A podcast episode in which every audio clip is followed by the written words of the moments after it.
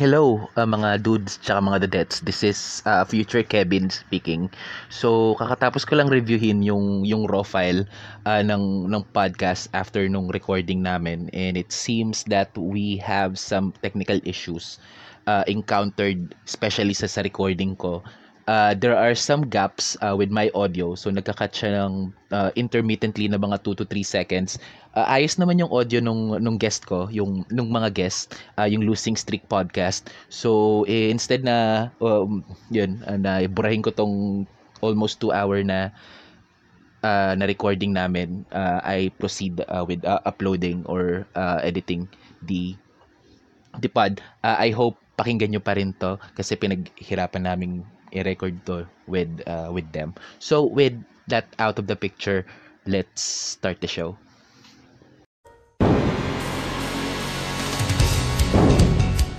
Chris Redfield.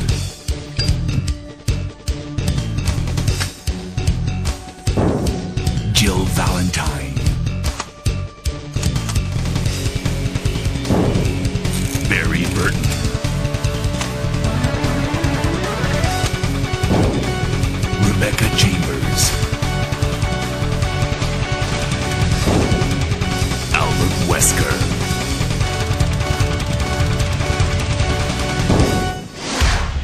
Resident Evil. Welcome mga dudes tsaka mga dadettes. Ito na naman si Kevin. Sa isa na namang episode ng Elitistang Weibo Podcast. Uh, ngayon, hindi tayo live sa Justice Open Studios. So, uh, dito, pumayag si Glenn na dito ako muna sa kanila, maki-wifi dahil maingay nga sa sa park. So, hindi pa makakasali si Glenn for now kasi like busy siya sa pag sa mga gawaing bahay. So, hope makasama natin siya. Maybe One Piece sa One Piece 1000 episode na feature natin, makasama natin siya. But, yun. Uh, yun. So, yun. Uh, I hope na nasa maayos lang tayong lahat. Uh, nagpapahinga, kumakain, umiinom. Yan, speaking of umiinom, uh, may nakahanda akong uh, Stanmig na flavored beer kasi it's something na uh, gusto kong gawin habang nagpo-podcast ngayon.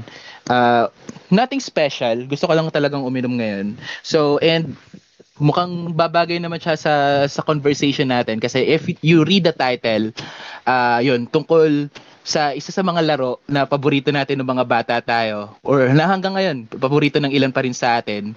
And uh, a retrospective of that plus drinking. So, um, dahil pag ako lang mag-isa yung nagsasalita, parang medyo boring. So I invited uh, Kohais uh, for this uh, for this episode. So uh, mga bagong podcaster lang din sila. Parang kaka-start lang nila a few weeks o months ago. So dahil mabait akong senpai, in-invite ko sila dito sa podcast ko. So here's So here's Losing Streak Podcast, si Adrian tsaka si, ano, si Jay. So hello guys. Thank you sa pagbisita. Oh, no problem, no problem. We are your co-highs. Sabay, Yes. sabay. Salamat sa pag ano sa amin, ah, pag-invite sa yung malupit na podcast. yeah, malapit na Thank you. Hindi pa malupit ang podcast ko dahil phone lang yung gamit ko. So, yun nga. Yan. Uh, Palupitin lo- natin yan. so, yun, losing losing streak uh, gaming podcast. So, konting backstory kung paano ko sila natagpuan. So, uh, I'm a member of the Podcast PH group. Tapos, parang napansin ko yung isa sa mga post nila. Parang, naano ako, na-intrigue ako. So, yun, I listen to some of their episodes, uh, which is nice naman. Favorite ko yung ano, uh, yung usapan nyo about uh, computer shop memories dahil malapit sa puso ko ang mga computer shop.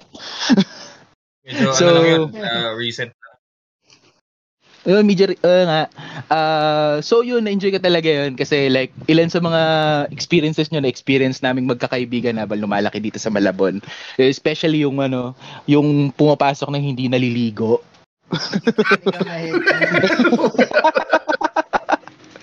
Mm, mer- meron, oh, pa- to share my experience, uh, our experience kasi like ex- na-experience siya ni, ni Glenn, ang kaibigan ko.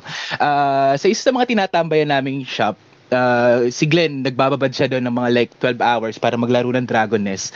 May nakakatabi siyang madalas na yun, hindi nga siya naliligo. Tapos sabay silang naglalaro. For 12 hours din siya naglalaro doon. Mo, no, magkatabi sila ng 12 hours. Tapos ang malala, ang malala pa, nagmamarathon ng isang kanta yung taong yun. Hari ng Tondo yung tinutugtog niya for 12 hours. dapat Oh my God. Tapos tapos sobrang tinis pa nung boses nung ano nung katabi niya. Ha? Tondo. for 12 hours yon na hari ng Tondo Oh, Jesus. niya. Baka yun lang, baka yun lang yung kaya ng brain cells. Isang song lang. Ayun, so kapag ano nga, pag naririnig nga ni, ni Glenn yung, yung tugtog, hindi niya na naririnig si Glock9 or kung sino man yung kumanta nung, nung kanta na yun, yung naririnig niya yung katabi niya. May PTSD na sa katabi niya. Yeah, TSD na siya so, yun, yun. Para, para ma-share lang na, na-experience namin nun. So, ito, um, let's start something light. So, I have here numbers from 1 to 160. Uh, pick three numbers. Cool, go Hmm. first. Ikaw na muna, man. Ikaw na muna. Ito lang na, ano, ah, 1 to 160, tapos tatlong Yes. numbers. Tatlong numbers. Um, 18, 27, 69. Ha? 27. Ganda, gan- Hindi, eh, yung 69 kasi, alam mo namang, that's our lucky Favorite number natin. Sa, so, hindi, sa, lo- sa losing streak gaming, that's our favorite number. That's our, that's our lucky number. Hmm, I see, Oo I see. Lucky number yun, lucky number. Oo. Ayan. So, basically, what I actually did, or parang, ah, ang gusto kong gawin sa podcast, pag ito, may mga bagong guest, or first time na mag-guest sa podcast, ah, technically, parang, it's gonna be our first date. So, basically, I have a list of 160 first date questions Wow. Wow, na wow. itatanong ko for for first time guy, uh, first time guest. So, I hope I hope pumatok siya para Let's hear it, para magawa ko siya like excited, every excited. episode na may guest tayo. So, nakahanap ako ng website in which, yun nga, sabi nila, this 160 pe- uh, 160 questions is all you need for the first date. And nasa na yun. Meron ba diyang ano, gusto mo ng kawali? Kasi yung, sa- yung, ito ah, share ko lang. First date ko with my girlfriend is sa Ace Hardware. What the hell? Oo nga pala, nakwento mo nga pala yan. Tapos nag-window shopping kami ng mga kawali. Favorite niya kasi yung mga non-stick na mga... May may obsession siya doon. Eh. Yun. Ah, Hmm. Ace Hardware. Yeah, yun. Is hardware. Nice. Ah, nice for for a first date. Mm-mm.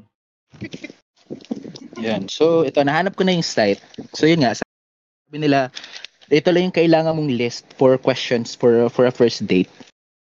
Um, first, number 18. What was the last show you binge watch? Binge watch? Oh, Oh, God. Um, um, ako ano, well, alam naman ang lahat niya na, especially nag-racing nga, Squid Game. Yung ano, ah, ay, hindi, hindi pala last yun. Yung ano, yung sa, sa ano pala, sa HBO Go, yung On the Job. Yung, ano, yung, yung Tagalog na ano, na ginawa nila lang ano, yung tungkol sa mga, alam mo na, mga kabalbala mga- ng, ng nangyayari. Maganda, maganda siya eh. It's really good. oo It's really good. Nice, nice. How about you? Um, I think ano, uh, Queen's Gambit. Kasi parang binalikan ko lang sa lately. Oh, Hindi ko, hindi ko Nice. masabing Infinite Darkness eh. Yung Resident Evil Infinite Darkness. Kasi ano, Infinite Darkness. oh, kasi two episodes pa lang napapanood ko eh. Yung I see, I see. But, Pero um, Queen's Gambit. Infinite Darkness, to say something about it, it's disappointing. it is. It is. It's, it's very Hindi disappointing. mo na ako spoil, hindi ko pa tapos eh. Yun lang. Pero, yan. Maybe mag-iba yung ano mo. But, yeah. Uh, maybe what I'll say is, wag mo na lang taasan yung expectations mo. Oh, man. Alam mo, Wag hindi- na. So, Alam wag. yan, hindi ako nagtataas ng expectations talaga. Kaya nga talaga yan eh. Kaya nga partly kami losing streak eh. Isa yun sa mga motto namin eh. Lower the expectations. Uh, ano kami, expect, uh, expect always ano, uh, hope for the best, uh, expect for the worst. Hindi, hindi, hindi. Hope for the worst, expect for the best. Baliktad. Baliktad. Ah, ako, pinakahuli kong binge watch is actually Get a, uh, Get a Robo Arc. Actually, yung pinanood ko siya ng... mm. Mhm. May mga Wait, bago ngayon yun, di ba? Mm-mm.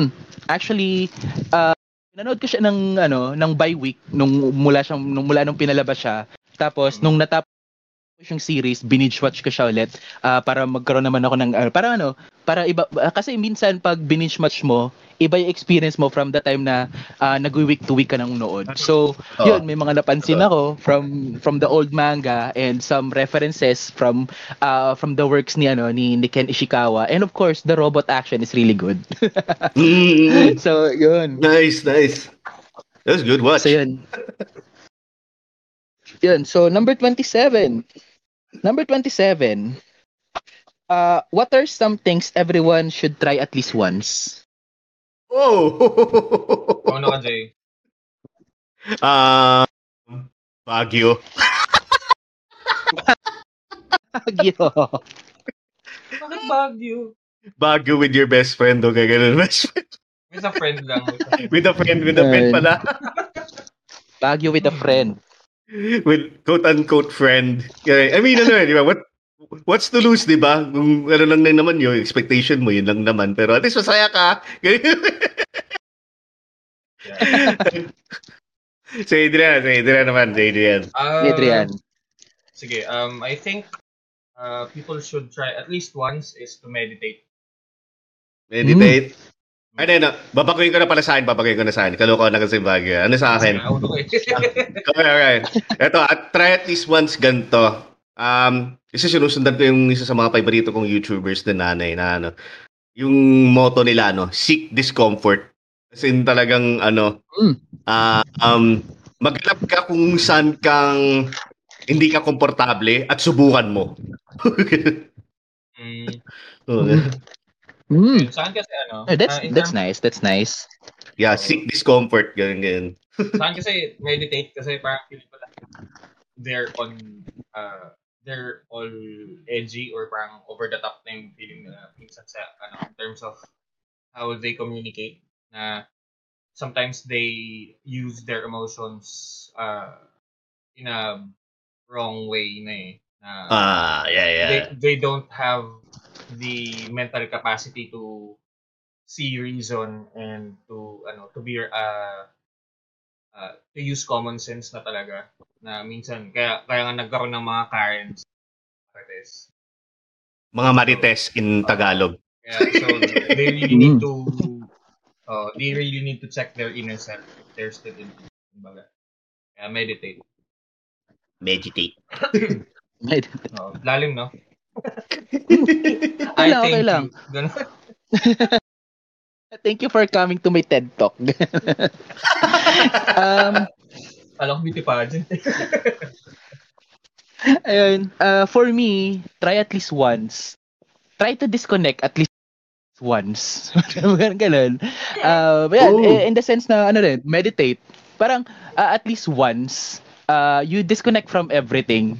Uh, kasi minsan pag na ano pag masyado tayong connected sa mga bagay-bagay uh yun, with social media uh, with the news and with with other people parang nakaka-overwhelm siya so yun at least once Yeah. mag-disconnect ka Yeah, yeah. Yung mga, yung nga, nag, nagde-deactivate lang muna ng saglit, ganun, ganun. Oo, ano? Ganun. Sa akin, ano naman, uh, I tend to scroll down talaga. Pero hindi naman yung talagang immerse na immerse ako sa social media. Kasi, ano, uh, may mentality ako na pag hindi ko gusto, uh, alis, kumbaga.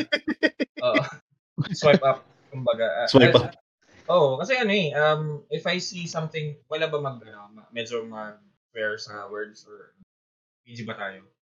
Um, Yan naman na lang. I, i, i-censor mo na lang. Uh, well, if I see some BS, kumbaga, uh, I tend to stray away from that or anything na nakakaingit or nakaka uh, rage-inducing or nakaka-trigger ng mga or in one word, toxic.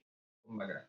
Um, Uh, the only reason that I have my social media is uh, before nung nagkaroon kami ng podcast ni Jay is yung, syempre sa girlfriend ko, sa yung close friends ko. Uh, yun lang talaga yung ginagawa ko. Tapos, ano na lang, uh, share lang ng memes. Meme lords kami, meme lords. Oh, meme lord kami dati. Okay lang yun. Nagsishare din naman ako ng memes paminsan-minsan. Uh, then yun, yung favorite na uh, favorite natin, number 69. Ganun. Uh, Yeah. What's the thing? Yun, what's the thing you're most grateful for? No, man. Oxygen? De joke. um, ano eh, it's not, ano eh, it's not something, something physical eh, but I think I'm super grateful for, well, a lot of things, syempre, but uh, I think discipline, uh, it, Hmm? parang pag-develop ng discipline in oneself, kasi yun sa akin, medyo, disiplinado naman ako tao. And uh, dahil doon, nagkaroon ako ng unbreaking moral compass ko. Na, Mm, nice. Oo. Alam niyo, Jay, yun, kapag may mali, mali.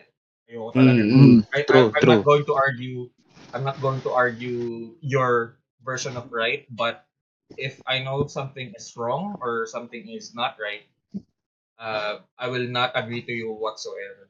Kumbaga. Yeah, Oo. totoo, totoo naman. Totoo Discipline naman. lang naman eh. Yeah, Saka yeah. ano, na-apply siya sa ano eh. Na-apply siya sa lahat. Sa pag-aral, sa buhay, sa gawain, ganyan. Kasi I, I'm a teacher eh. Mm, Well, Oh yeah, he's a teacher. Yeah, yeah. oo. Yeah. Hindi, hindi naman I am a teacher right now, but that Educator. is my degree. Oo. so, nakapagturo din naman ako before uh, sa private and public. What I see that they lack the most is discipline. Talaga. So, ayun, medyo masakit. Mm, totoo, totoo. Um, yeah, uh, a little discipline can go a, a great way talaga. Uh, Yeah. Especially yun, eh, sa panahon natin na like napakaraming bagay na na matutukso tayong gawin but as long as you have that bit of discipline, uh, it, it goes a long way. At dahil maganda yung sinabi mo, link to that. Yeah, yeah, yeah, yeah, yeah. Cheers, Ah. but cheers. Cheers, cheers. Ay, cheers. eh. Yes ka pala. Share, share ko rin sa akin. I am thankful for one. I'm thankful for one thing talaga. No, no. Um, I'm thankful to be alive. Oh, very, very thankful to be alive. Alam ni Adrian ng mga pinagdaanan ko and may, may sinabi din ako sa kanya na ano Almost na similar yung- kami ni AJ eh. Yeah, yeah, na may gusto akong balak nun dati. And then yung naumpisa namin ng podcast, yung, yung mga ginagawa namin, yung losing streak, suddenly, everything is ano na, Changing it's all, na, no? yeah, it's Yeah. changing eh. Kaya Sabi- parang therapeutic na rin ng gantong klaseng ginagawa natin content, sir, yung pagpa-podcast, ano, ano Mm. talaga eh. It's very Totoo. therapeutic. Very, very I, re- I therapeutic. remember saying to Jay, sabi ko, ala, bakit mo gagawin yun? Sabi ko, bala ko pa naman maging Filipino version ng Red and Link yung gagawin na. Di ba, no? Diba? Originally, no, yung implanano natin sa, ano, sa, yung dapat losing streak game. We were, we were supposed to be, ano, a YouTube channel na para mag, ano, puro educational, educational. educational lang. Technique, ganun. Oo, ang layo sa narating namin. tapos, tapos uh, we came to a, uh, we came to a conclusion na, sige, balls to the walls na lang tayo. Ayun, bahala na kung anong mangyari sa, sa, sa, sa podcast natin. Sige. Sige, let's just do it. Hey. Oo. Ganun yung nangyari. So, I see. here we are now. I see. Here we are now. 10 episodes in, may, may ano na, may guesting kayo sa, sa, sa magaling yung senpai. Yes, yes. Joke lang. so, yun. Grateful. Ah, yun, maraming yun, maraming bagay na oh, sa maraming bagay ako grateful sa ngayon but ah, one of them is of course ito, itong ginagawa ko ngayon, yung, yung podcasting. Mm. Uh, with we've been doing this for a year. Parang nag-start kami August last year. Um, yun, dati may YouTube channel kami, Screwless Vlogs. Uh, Oh, like, share, and subscribe na rin sa YouTube, Screwless Vlog. So, bang actually, yung ginawa yata namin huli doon. Kasi, ang balak namin sa channel na yon is mostly uh, recordings ng ano, or yung mga gala na, conventions, uh, stores. Ang pinaka, oh. uh, pinakahuli namin ginawa is uh, a video on B Alley. Uh, isa siyang hobby shop ng mga Gundam sa, sa likod lang ng SM. So, yun. Then, after nun, nag-lockdown. Lupit eh, no? Biglang nag-lockdown ng lahat eh. Oo, ano eh, sira lahat. Sira lahat ng Pero, paano yung na-mention Oo. yung ano, mga convention, sir? ah? Nami- Na-miss ko yung mga ganun nun. Kasi ah, avid ano talaga ako ng convention Oh, yes, goer po ako nun eh. Na, yun, yung mga retro conventions, gaming conventions, ah, comic book conventions. Pati nga din po yung ano eh, Oo. yung, yung hindi pa lumalabas yung Resident Evil 2 na pumila pa talaga ako sa E ESGS nun para lang ano, para lang Uy, makapaglaro ng demo. Ay, nice. Um, ano bang pinakahuli namin pinantang ko, ah, con? Retrocon sa may ah, sa may Venice. Nanood pa kami ng wrestling noon. Wow! Nice, Nung, nice. nung panahon na yun. Nag, oo. May, may, may, may Manila Wrestling Federation event doon. Tapos, yun, nanood kami ng wrestling. Kasi hindi namin napanood yung main event kasi like paggabi na noon. So baka hindi kami makasakay. Kaya parang Pauwi ng pro So, wrestling yun. ba or ano? Pro wrestling, or yes. MMA? Pro wrestling siya, sir. May, it, it exists yung Manila, no? Hindi naman pro wrestling. Oh, it Oh, doesn't. Manila Hindi ko alam Wrestling Federation. Sumali na lang ako doon dati. Well, Gusto ko empty pa search. maging wrestler dati. Hmm. Last naman Sige, mga tayo. pangalan. Oo. Astig yung mga wrestler doon. Especially si ano, sino to? Si si si ano, Kanto, Kanto Terror. Si Kanto Terror. Ayop to. oh, wrestler nga siya, si Kanto Terror. Tapos ang ano niya yata, ang finisher niya or yung signature move niya is Red Horse Spear. oh, ayos. Em, ta- tapos meron doon, meron merong isang wrestler doon, ang pangalan niya is si Jomar Liwanag. So para siyang Christian na ano, Christian na pastor pa nagre-wrestling. Fabio Napilitan ganun. Oh, si Fabio pala. Oh. Tapos Alam- yun, may kulto, may kulto, may kulto siya sa ano, may kulto siya doon, ah, ano, bahay ng liwanag. Basta ang kulit nga, Manila Wrestling Federation. Um, yun nga, nakahiyato sila kasi wala pang events. But I think si Fabio Makisig nagla-livestream minsan. Um, wrestler Ooh. din yun, si Fabio Makisig. Ah, ang ang match na memorable, ang match, malaking match na nakuha niya is nakalaban niya si Tajiri dito sa Pinas. Oh. Oh. Ay, grabe. Na, ano? Mm. Nakasaan yung Tajiri? Mm, may, may clip sa YouTube. You could watch Fabio Makisig versus Tajiri. Nice, nice. Sige nga, ma-check out na mamaya pagkatapos natin dito. Thank you, sir. ah. But di- Dito kami natutuwa. Dami namin natututunan eh sa mga ganito. Yan. So yun, parang la, bago bago tayo mag ano, bago tayo mag-fall down into into Philippine wrestling. uh, balik tayo sa balik tayo sa podcast. Balik tayo sa podcast. So Ayun. Um yun, uh, tell us something uh, about yourselves. Paano kayo nagsimula into ano, eh, into podcasting and and stuff? awesome, awesome. Um, would you like to take this, Adrian? Sige yung first half na lang siguro nung ano, nung backstory. Ah, sige, Ah. sige. Ba- may backstory pa talaga to eh. Oo. uh, I think we we started uh, the uh, parang yung the idea of doing a podcast way back 2020 pa eh. Mga ba- mga bandang August din yun. Yeah, ay, during ano na, parang in the middle of pandemic na. Parang, ah, Tas- if I'm not mistaken, ano yun eh, parang pa September na rin din yun. Ah, mga ganun, mga pa, pa months na. Tapos sabi ni, uh, may, nag, na, parang nag-reconnect kami ni Jay for, uh, before. Ah, nung Okay. mga time na yun, kasi wala na talagang, ano, um, wala kami communication ni Jay for ilang years, no? Um, Oh, ilang years din yun. Parang huling usap natin, parang 2016 pa ata, 15. Oo. Parang, oh. ano eh, um, Jay and I were friends, uh, are friends, uh, ah, hanggang ngayon naman, syempre, friends pa rin. uh, uh, we became friends Enemies ba? way back. 20, uh, 2005, tama ba? 2005 Ah, yun. Mm, Yun yung nakalagay sa ID ko eh, 2005. yun, oh, five nga, five. oh. Oh, uh, way back 2005, uh, nung college kami. Tapos, yun nga, Age um, reveal. uh, shh, quiet. Yun. Uh, yun nga, um, we, yun nga, uh, nung, nung, nung nagkaroon ng pandemic, uh, I made to a point to reconnect to other people that were super close to me and isa dun si Jay. Tapos one Oo. time nag uh, nag-send sa akin si Jay ng Siyempre, oh, nag nag-guest ako sa podcast ni Sir Jazz, which is yung sa Resident Evil din, topic. Ay, ano, The Game Silog Show. Oh, sa yan, Game yan. Silog Show. Oh, yan. Tapos, uh, that time kasi nanonood din ako ng, ano, ah, ng, ng ibang mga podcast, pero hindi madami, kumbaga.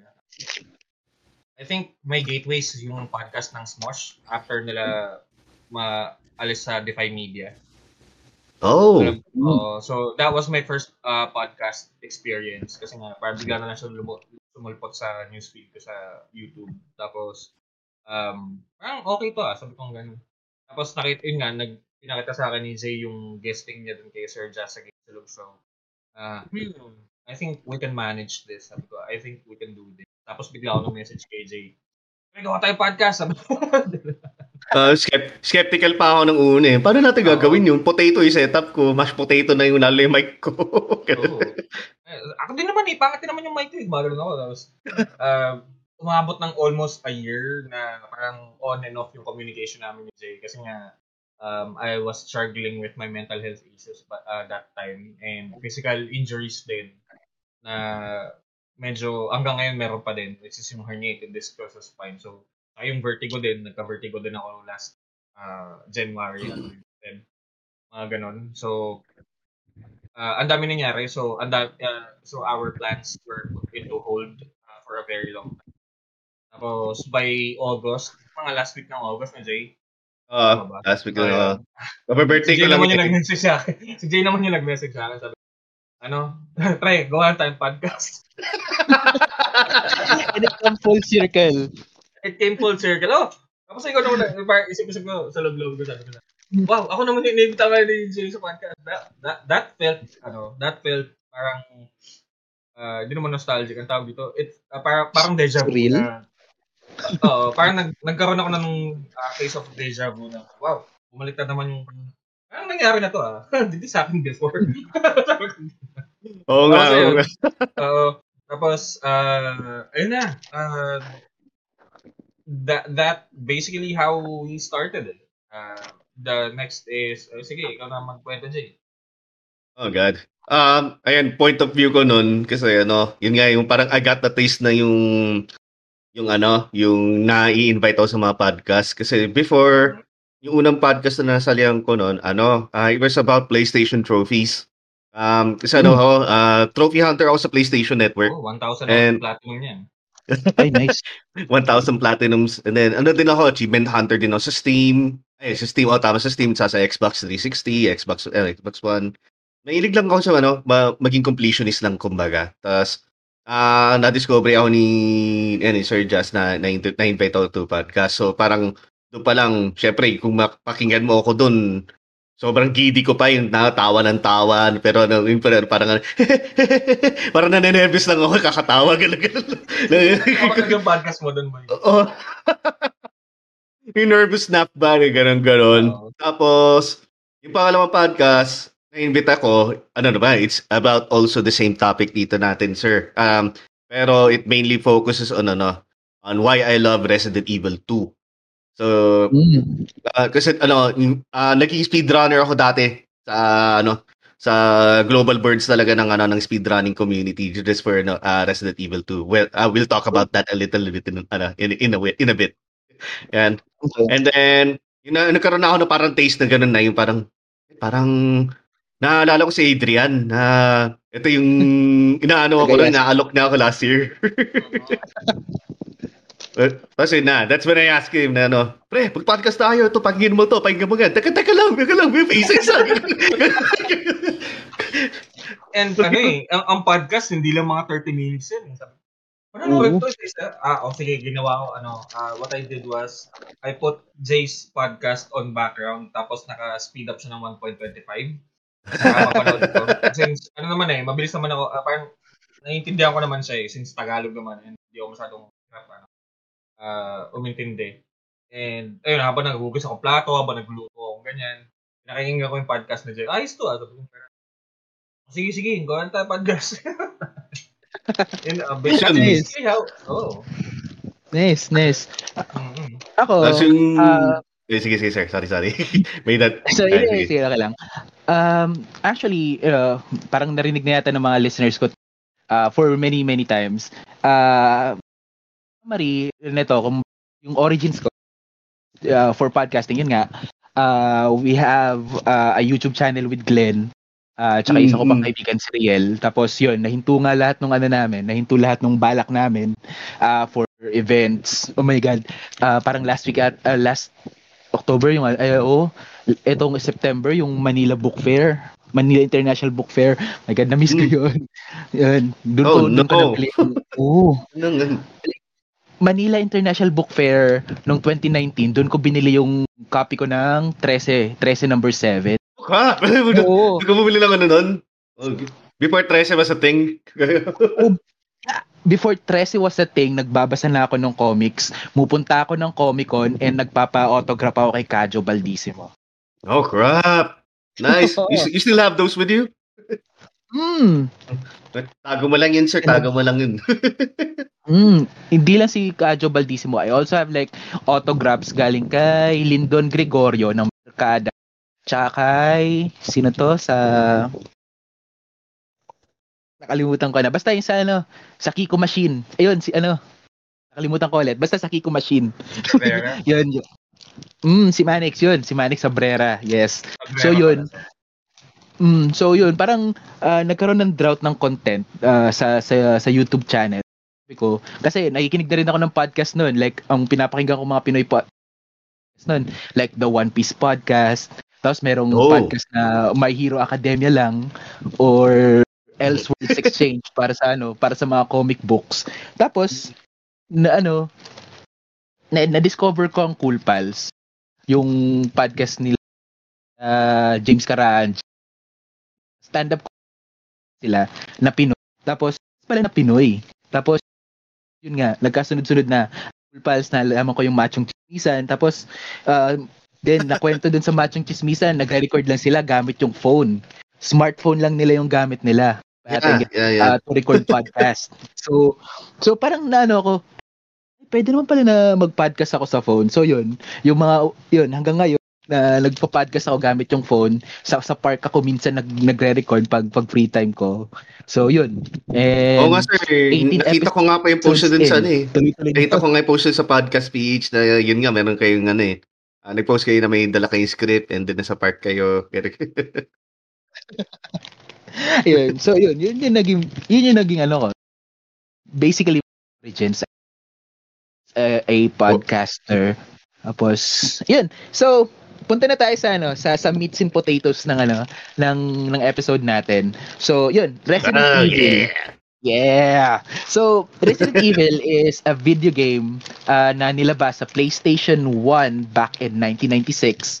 Uh, ang original Mhm. name niya is Biohazard and yun um so parang ano 'di ba ang dapat na focus ng podcast na to is J-pop culture but Resident Evil Uh, lo- long story short, Resident Evil is originally a Japanese game named Biohazard. Uh, tapos, nagkaroon ng problema uh, on bringing. Biohazard to the US because uh, meron ng Biohazard na DOS game. so, remember Yeah, do- yeah. uh, yung mga DOS games? Na, yung Yeah, mga meron games na na, nga, na, na naka Space Invader. Oo. Space Invaders, parang ganun. yeah. Mm, Yeah, yeah. Pati ano, pati yung bandang Biohazard din na parang ano eh, parang lumaban din sila doon na ano eh, copyright issue eh. Yes, Hmm. kaya naging Resident Evil. So, Ah. yun, Resident Evil is basically uh, a game na based naman on a movie and also a video game noong 1988-1989 uh, called Sweet Home. Sweet Home. Yeah. So, may movie din nun. So, so if you're into, ano, total Halloween naman ngayon, uh, panoorin niyo yung, ano, yung Sweet Home. It's creepy. Yeah. to say the yeah, ano, least. it's, it's disturbing really. Uh, it's really a, re- a really disturbing uh, movie. Tapos, ang, uh, is it Famicom, yung Sweet Home? Um, Yes, guys. Ah, sa NES siya, ano eh. Ah, um, Famicom pala, sorry. Hindi siya na-release sa, sa West eh. Ah, doon lang siya sa Mm. Japan. Kumbaga parang yun na dapat ano, ah, yung dapat yung magiging Resident Evil. But, Mm. ayan, ginawa na lang Sweet Home. Mm, I see, I see. Yun nga, yun nga. Tapos, uh, creators was uh, Shinji Mikami and Tokuro Fujiwara. So, Yep. medyo matagal na silang nagtatrabaho sa ano sa Capcom. So, yun, some of uh, notable uh, ni Shinji Mikami is yun nga, Res- remake tsaka 4. Dino Mhm. Crisis. Um, Dino Crisis. uh, The best dinosaur game ever. Maliban it is. sa Dino, sa, Dino Crisis 3. Oh my God, let's not talk um, about Dino yun. Crisis 3. the less the less said about Dino Crisis 3, the better. yes. Agree. So, yun lang. Tapos, uh, Shinji Mikami also did God Hand, uh, the best beat 'em up game, beat, Oh, yes. beat 'em up game sa PS2. And Totoo. I think the most recent one na uh, nakarating sa radar ko is The Evil Within is Shinji Mikami din. Ah, Ah. yeah, yeah, yeah, yeah, yeah, yeah. Kaya meron nga doon, may, may scene din doon ng ano, yung iconic zombie scene din doon sa ano eh. Sa, yung from Resident Evil 1. Doon din mismo sa Oh, Evil Within. Evil Within. Yeah. So, uh, Tokoro Fujiwara naman, maliban sa he also works uh, work on uh, Sweet Home, uh, siya din nagtraba uh, he also works for uh, Ghosts and Goblins tsaka Ghosts and Ghost Ghost uh, Ghost yung and- game ko na san, san mm, Ghosts and Goblins. Kung saan nang galing si Arthur yung special character ng Capcom yung Yeah. nag nagbabato ng spear Nagpapato ng Yun, mga lance, ganun-ganun. wala wala oh, yung mga lands uh, he also works for Mega Man from Mega Man 7 uh, yata and X hanggang X4 he works on that Mm. um, even uh, Strider uh, yung pinakauna 9 Oh, Strider. Wow. Ah, saan ba, saan ba pala na-release yung Strider nung una nun? Nakalimutan ko eh, pero hindi siya sa hindi sa NES it's para siyang ay parang Commodore 64 Eh, siya Commodore Parang 64. arcade game yata siya, no? Ganun. Oh, arcade, Ito- ito arcade. malala eh. Mm. Mm. True. But yeah, Strider is under Tokuro Fujiwara. So, yun nga, uh, Resident Evil parang like over 30 games na yung nagawa under the Yeah. franchise. Pero let's focus on yung main games lang. So, uh, para medyo maging concise, uh, yung magiging ano natin, uh, yung magiging flow, uh, I basically group the games into into eras. So, yung Mhm. first Mhm. the first set of games uh is tina ayun I I call it um the Raccoon City Saga. So uh Resident Oh. Evil 0 uh, 1 2 3 uh remakes. So yun yung Raccoon Mhm. City Saga. So uh on those group of games uh what are your highlights uh of of those games? Oh, crap. Um, marami akong highlights dun. Si Adrian na lang muna. Ba't ako? Kasi love kita eh. Hindi, kasi sa main campaign or main story ng Resident Evil, I haven't played the, ano, eh, the first three talaga. So, ang starting game ko was 4, tapos 5, 6, tapos uh, Revelations, pero uh, tapos remake na, yung Resident Evil 2 remake. Mm. So, kasi ano, um, I have trouble with the controls ng first three. Oh, medyo allergic Mm. sa tank controls kasi Sir Adrian eh. Saka nung time na nagkaroon ng RE1, RE3 sa PS, um, I was playing a lot of JRPGs. So, um, survival horror wasn't my key. Bata ako. Tsaka, may, no, may FTRCB kami dito sa bahay. Oh. May bantay. Gagano. May bantay kami nun. May bantay. Ako share ko sa akin, ano, um, nag-start ako, ano, hindi ako nag-start sa 1. Ah, nag-start ako sa 2. Um, kasi nung pagkuha namin ng PlayStation 1 namin noon, um, labas na rin din ng, ano, yun, ng, ng Resident Evil 2. And, dalawa pa nga yung version noon. Meron yung vanilla version, tapos yung, ano, yung DualShock version niya. So, inakuha namin yung vanilla version muna. Kasi hindi pa uso yung, ano din, yung, yung ano, yung, uh, dual shock. Yung wala pang analog Oh, sticks yung noon, dual yung shock time noon. analog. Oh, Yeah, yung, ano, wala pa siya noon. Yung bali controllers lang namin yun, yung wala pang analog, yung ano nang, yung yung yung mga ano, payatot na ano, yung payatot na controller. Oh. Sa ah, doon kami nag-umpisa noon and then um yung isa sa mga iconic scenes doon men ano yung yung unang encounter mo sa leaker sa Resident Evil 2. Ooh. yes. oh, Oo. Yung liquor scene. grabe 'yun. I mean, oh, Mas yun, nakakatakot siya nung ano yun. Parang binigyan nila ng mas nakakatakot na effect nung pagdating sa remake. Pero syempre, as a kid nung sa, sa PS1 era, yung Oo, scene I mean- nakakatakot talaga eh. Oh, as a kid noon, ah, during that time, 1998, ilang taon ba ako noon? I was ano eh. I was 11, I was 11 years old that time. Ah, Siyempre, yung impact niya na ito, pagkakasalang mo pala ng, Z- ng CD pa lang, umpisa pa lang, matataranta ka na eh. Yung ah, makikita mo kaagad, ma- napapagiliran ka na agad ng mga zombies eh. Oo. Tapos yung unang greet sa'yo, ba't ganito yung controls? Yung ano, Ang gulo. Ang gulo. ang gulo, yung tipong kung saan ka nakaharap, ano, didiretso, tapos pag nag-iba yung screen, iiba na naman ulit ang controls. Oh my God! Ano, saan na ako So, camera angles. Yeah, fixed camera angles. and then, Yun. ayan, eventually made, made it your way to the, ano, police station, and then you see the, ano, si Marvin. And yun nga, yung, yung time, yung very remarkable, ano, yung notable time na, na ano, yung may impact talaga, is yung first encounter ng Laker. Doon ko talaga na, ano, sir, doon ko talaga pinatay yung PlayStation ko. Say, no, ayoko na muna. no. The first ever recorded rage quit ni Jay sa... And hindi dahil sa na-game over siya, kundi natakot siya. Natakot ako. Kasi no, kasi before the liquor, before the liquor scene, 'di ba? Meron premonition na mangyayari, yung tipong ano, ah makikita mo siya Oo. dadaan sa window muna. Ganun. Oo. Grabe 'yun. Totoo. Ito, uh, for my highlights, kasi nagsim yun nga, ah, sa, nung bata ako, dito, dun sa, sa amin, sa may gulayan, may palaruan, may palaruan ng PS1 doon, na renta, parang like, 20 pesos yata kada. Tapos, may, kasa, may kasama ako, ah, may, may naglalaro doon, ah, na, na kaibigan ko. Nilaro niya yung Resident Evil ah 1. So, Oh. mm. oo.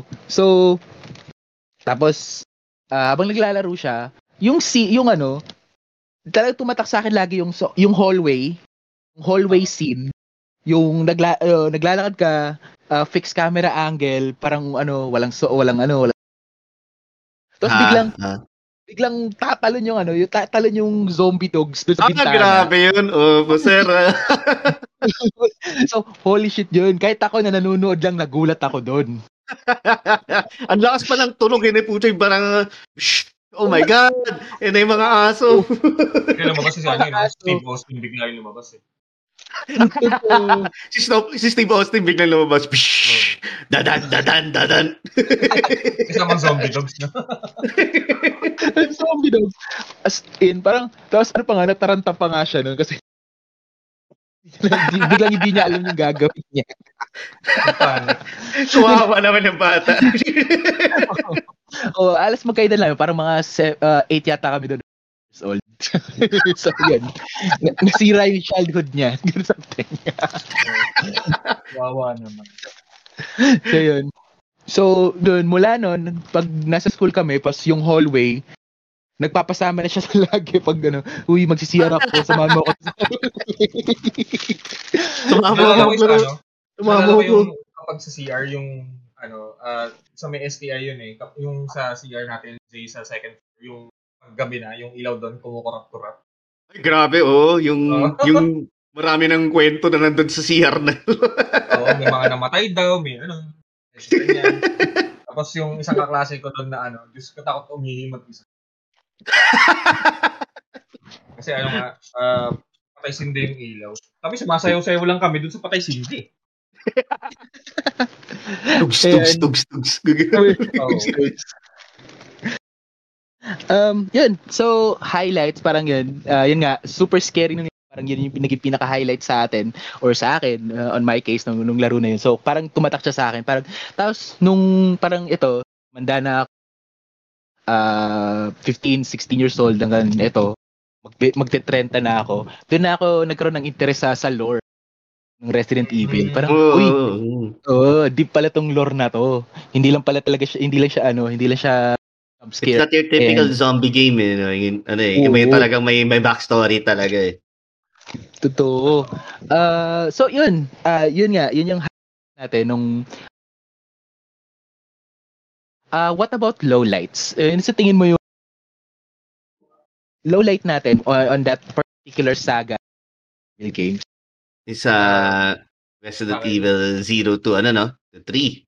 Sige, sige ano. Sir Adrian, kayo muna, kayo muna. Hindi, sa akin, sa, sa- eh, in all of it, yung pinaka, ano, uh, lowest of the lows dun sa saga is the, ano, the memorable or parang most epic scene na siguro para kay Chris Redfield pero sa mga players hindi naman.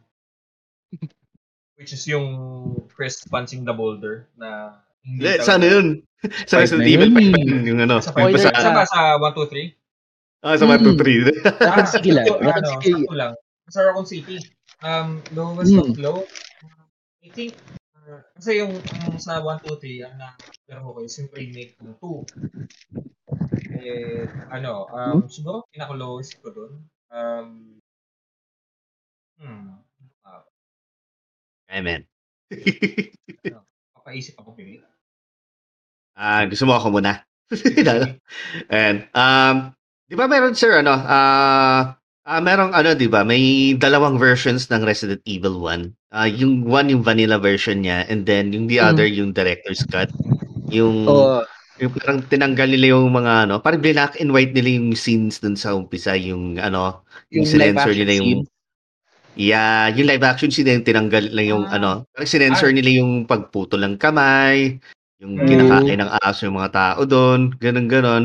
Well, na, hindi yun yung ano, yung scene na lowest para sa akin. Kasi um doon sa vanilla version ng Resident Evil 1, pagpasok ko ng basement, grabe yung tunog, sin talagang sobrang kilabot ng nakakatakot, yung tipong ano, yan din isa sa mga moments na ano, na pinatay ko na din ng PlayStation ko. Pagpasok, pagpasok ko ng basement, yung soundtrack pa lang nangilabot na. Tapos, Oo. yung when I ano, when I played it yung ano naman yung director's cut version kasi yung director's cut version has ano ang remixed versions of the soundtrack. So kung para parang may iba lang ah iniba nila lahat ng mga sounds ng ano ng ng game.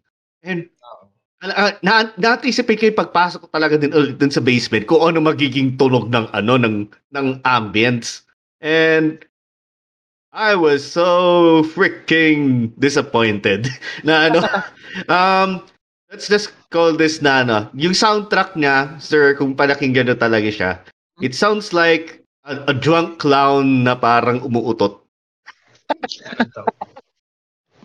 Hindi, ano, may, may naalala na ako.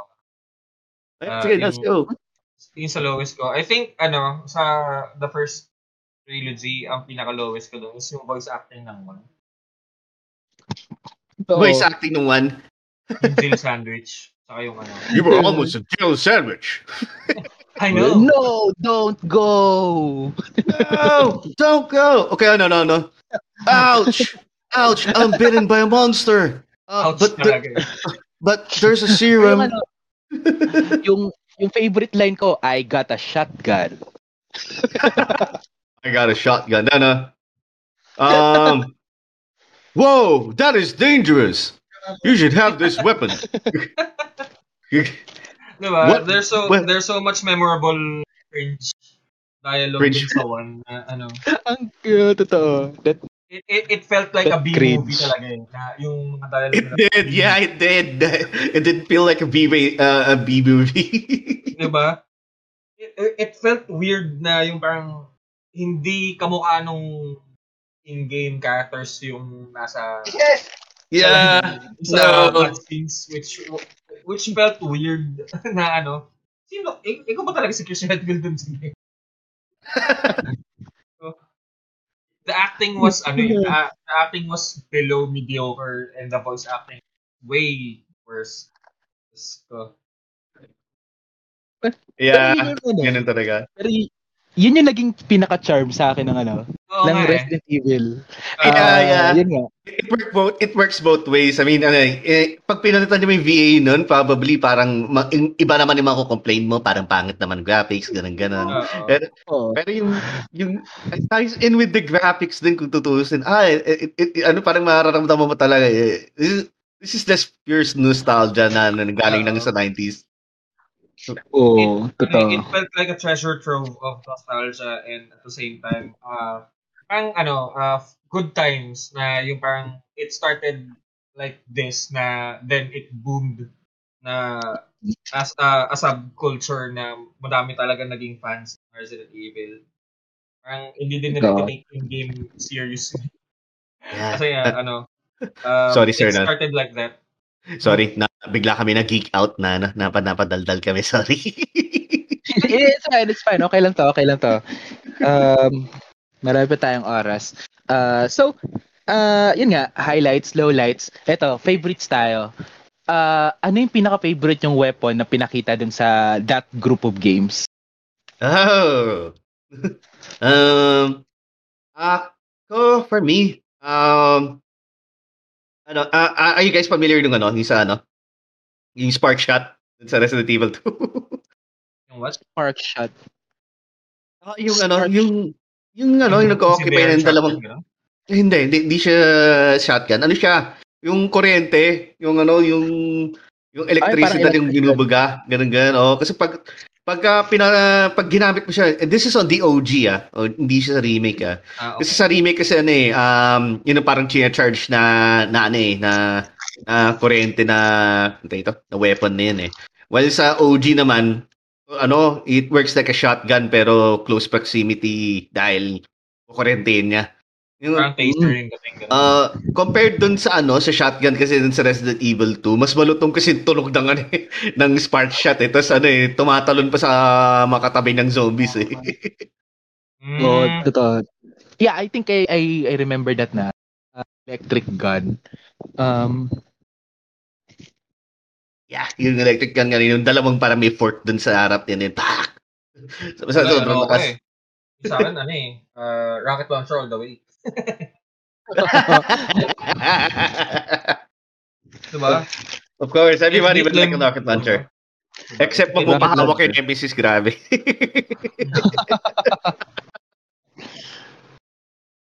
ko yung rocket launcher kay Nemesis na yan. Isa pa nga pala yan, sir. Yung ano, ah, dagdag na natin sa memorable moment, sir, yung pagbasag ni Nemesis dun sa ano, dun sa RPD, na yung Tower. ano, pagbaba mo ng ano. Hindi sir, yun na doon, yung, yung sa RPD ka, pagkakuha niya ng ano sir, ng either Magnum or or or grenade launcher dun sa ano, sa Stars office. And then pagbaba Oh. niya dun sa may hagdanan, biglang nakaabang na pala sa'yo dun si, ano, si Nemesis. nakabang. And then, pag ano, mirror, yeah, may rocket launcher na. Grabe yun. Grabe yun.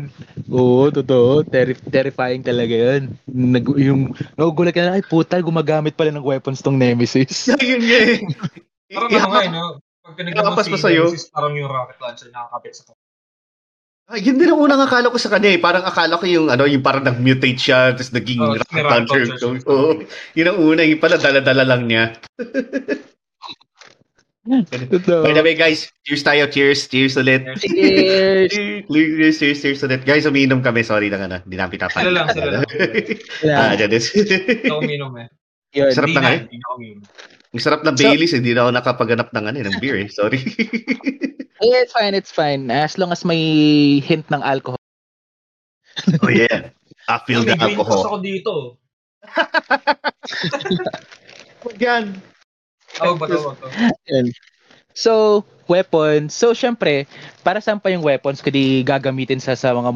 So, favorite monster nyo from from the Raccoon City saga? Sir, Na hindi na. boss monster. Mm. Na hindi boss. Na hindi po.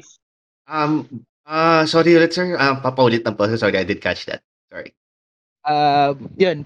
Favorite or yung best na enemy monster na hindi boss sa from from the Raccoon City saga? Oh, oh God. Uh, come na, Sir Adrian. I have to think about this. Zombie dogs. Oh, zombie dogs.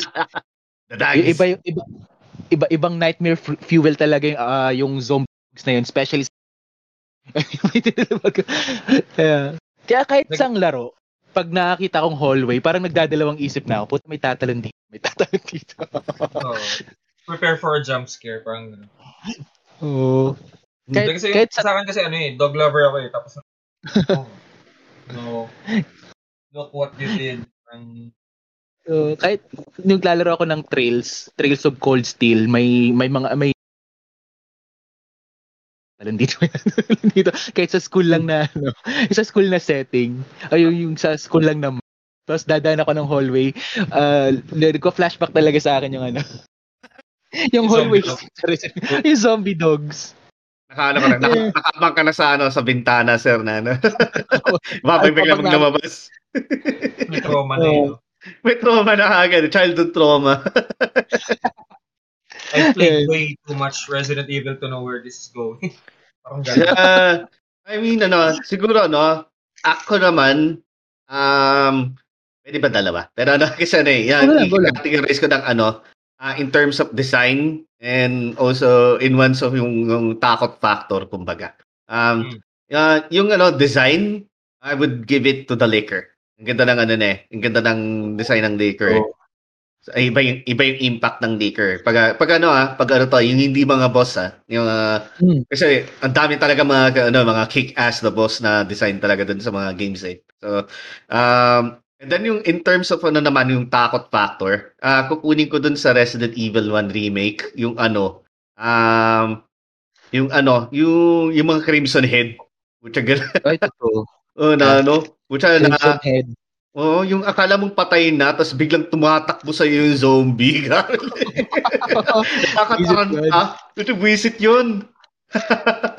Tapos especially when you play it with ano, when you play it on Oo. invincible mode, yung hindi mo nakikita yung mga kalaban, mutyang gala, hindi mo, wala na. Kasi mamatay ka na sa hallway na yun. Hindi mo na alam kasi kung ano eh, kung saan sila manggagaling. Totoo. Ano pa, pa- panira pa talaga yun ng ano, yung nagtitipid ka ng ano, Oo, sir. Kung nagtitipid ka pa ng bala, putya, biglang ano, paparatatatatatatang, okay. Tepok siya. Kung nalay mga, mga, mga zombie nakalimutan mong pasunugin, yun yung ano eh, baka balik at babalik mamaya eh. Oo, visit na Crimson Heads. Ayan, Pero I love it. I love, Totoo. I, I love it na dinagdag nila yun sa game. Ano, dagdag, ano, dagdag, dagdag thrill. Oo, dagdag thrill. So ito, last na to para sa Raccoon City Saga. Uh, who's your breakout character or best character from that saga? Uh, the Raccoon Oh. City Saga. Hmm. So yes, Sir Adrian. That's it. Leon Kennedy. Dahil Leon. siya talaga, ano eh, uh, for me ah, uh, Poster boy talaga, no? oo, uh, he became the, ano eh, the, the face of Resident Evil after, ano eh, for almost ilang years na din, di ba? And, Totoo. And dahil, Yeah, dahil dun sa reason na yun, kaya kami medyo bad trip dun sa Netflix na eh. Ah, well, well, welcome to Raccoon City. Oo. Yeah. Iisipin mo So, na lang, isipin mo na lang, ano yan, alternate universe. Kaya, Ah, um, I think I I've given my ano, thoughts about that sa uh, podcast namin nila sa Zero Hour Discussion. Si ano, si Yeah. Si Leon ano, si Leon Kennedy naging Leon Guerrero. Then ano, um, uh, I'll ano, I'll count Welcome to Raccoon City as a fanfic na lang siguro. Oo, oh, ganoon na lang. Oo. oh, ganoon na lang. It's just a cosplay ano, uh, movie or Fan series. film. Oo. Yeah. Um uh, my turn na no. Um ako na no. Um I would not go ano, kay Leon kasi ano na din siya eh. That's expected of him eh. Ah, ako kasi tinitingnan ko talaga yung mga yung mga nasa ano ah, in the background slash supporting characters, yung mga ganun ganon. Um para sa akin talaga ano eh, ah yung mas may dating talaga sa akin si Claire Redfield eh. Kasi ano eh, ano eh, um wala siyang prior combat experience talaga. She just only went to the city on her own looking for her brother and suddenly she's forced into this ano uh, predicament that she has to fight for her survival uh, without any prior gun knowledge or anything ganon ganon So, yung kita mo yung character development niya throughout the games, 'di ba? Until sa sa Oo. ano, sa Resident Evil Revelations 2, ang layo ng narating ni ano ni Claire Redfield Oo. talaga. So, siya, siya talaga yung eh. ano parang, uh, Revelations 2 is my favorite version of Claire. Yeah, yeah. Claire, that's the ano, that's the best Claire talaga sa ano, sa Revelations 2. Peak Claire And-. Doon sa, sa Raccoon City, ano talaga, I, I'll still pick Claire. Kasi talaga, kasi kung pipili mo si Ada, may special training siya ng pagiging ano, secret agent niya. Si Leon, meron na ano, ah, may guns training yan sa pagiging police officer Dun niya. sa, ano, medyo nakaka-relate din ako kay Kennedy. Kasi, ano, alam mo yung, siya yung, ano eh, siya yung the epitome of worst case scenario on the first day of his sa bagay. Uh, First Uy, day first day ko. Tapos, ay, holy crap, zombie apocalypse na parang ano, Parang- parang, parang first day mo sa production floor ng call center na talagang galing ka ng first graduate. Oo. Oh, first, Tapos, Tapos, ano, Tapos soup call ka pa yung natano nakuha mo. hindi, uh, uh, in real life terms, parang first day of, uh, first day mo sa work sa, in, in a BPO, tapos, ano, first day mo, oh. O kaya bagong taon, mga ganon. Oo. Verizon bank account, no? Oh my God. Oo. Kasi sa Verizon ako nun eh. So, queuing ako nun, Diyos ko. yung, yung nag-first day ka, tapos iPhone launch. Oh. Oh no! Oh, hindi, ah, in, ano, in a way, okay din yun, sir. Kasi ano, Okay na, sales okay yun na, eh. okay. Sales din yun eh. Mm. Pero pag yung sa directory assistance ka, sa ano ko dati, Diyos ko, nightmare yun. Oh na, please hold, and then lipat, and then again, gagawin. Sabi na yun eh, parang in one hour, I think they had around 160 to 200, 200 plus calls in one hour. Oh, sheesh! Oh assistance, one call lasts for like 5 to 6 seconds lang talaga. Ah, yun naman pala eh. Transfer, transfer lang. Hindi, hindi naman Transfer lang. lang Pero pala. magtrabaho pa yun. Yeah, Yeah, kasi nga. search pa kami eh. Oh, Ah, sa totoo, bagay. totoo. Bagay. Good point, good point. Good point. For me, ang breakout character ko from is, yeah, si Jill. Jill Si Jill, Valentine. And at that Oo. din, okay din si Jill eh. Okay din si Jill talaga eh. Di ba? Yung, yung crap na lang na napagdaanan nila sa mansion. Tapos, yung bumalik ka sa city pa, i-report yung mga, Nga, yung mga totoo. Mm. natuklasan nyo. Tapos, oo, di ba? Parang Tapos, believe, believing nun, nightmare again just for the sake of the city. Ganun, ganun na ano, ma makakuha ka ng mga survivors or just try to stop uh, Umbrella uh, by yourself. Oo. Na ganyan. Totoo. Yan, so, yun. Parang yun. Yun, Tapos yung, yung struggles niya sa tree, oh my God. Tangina na, tangina mo na.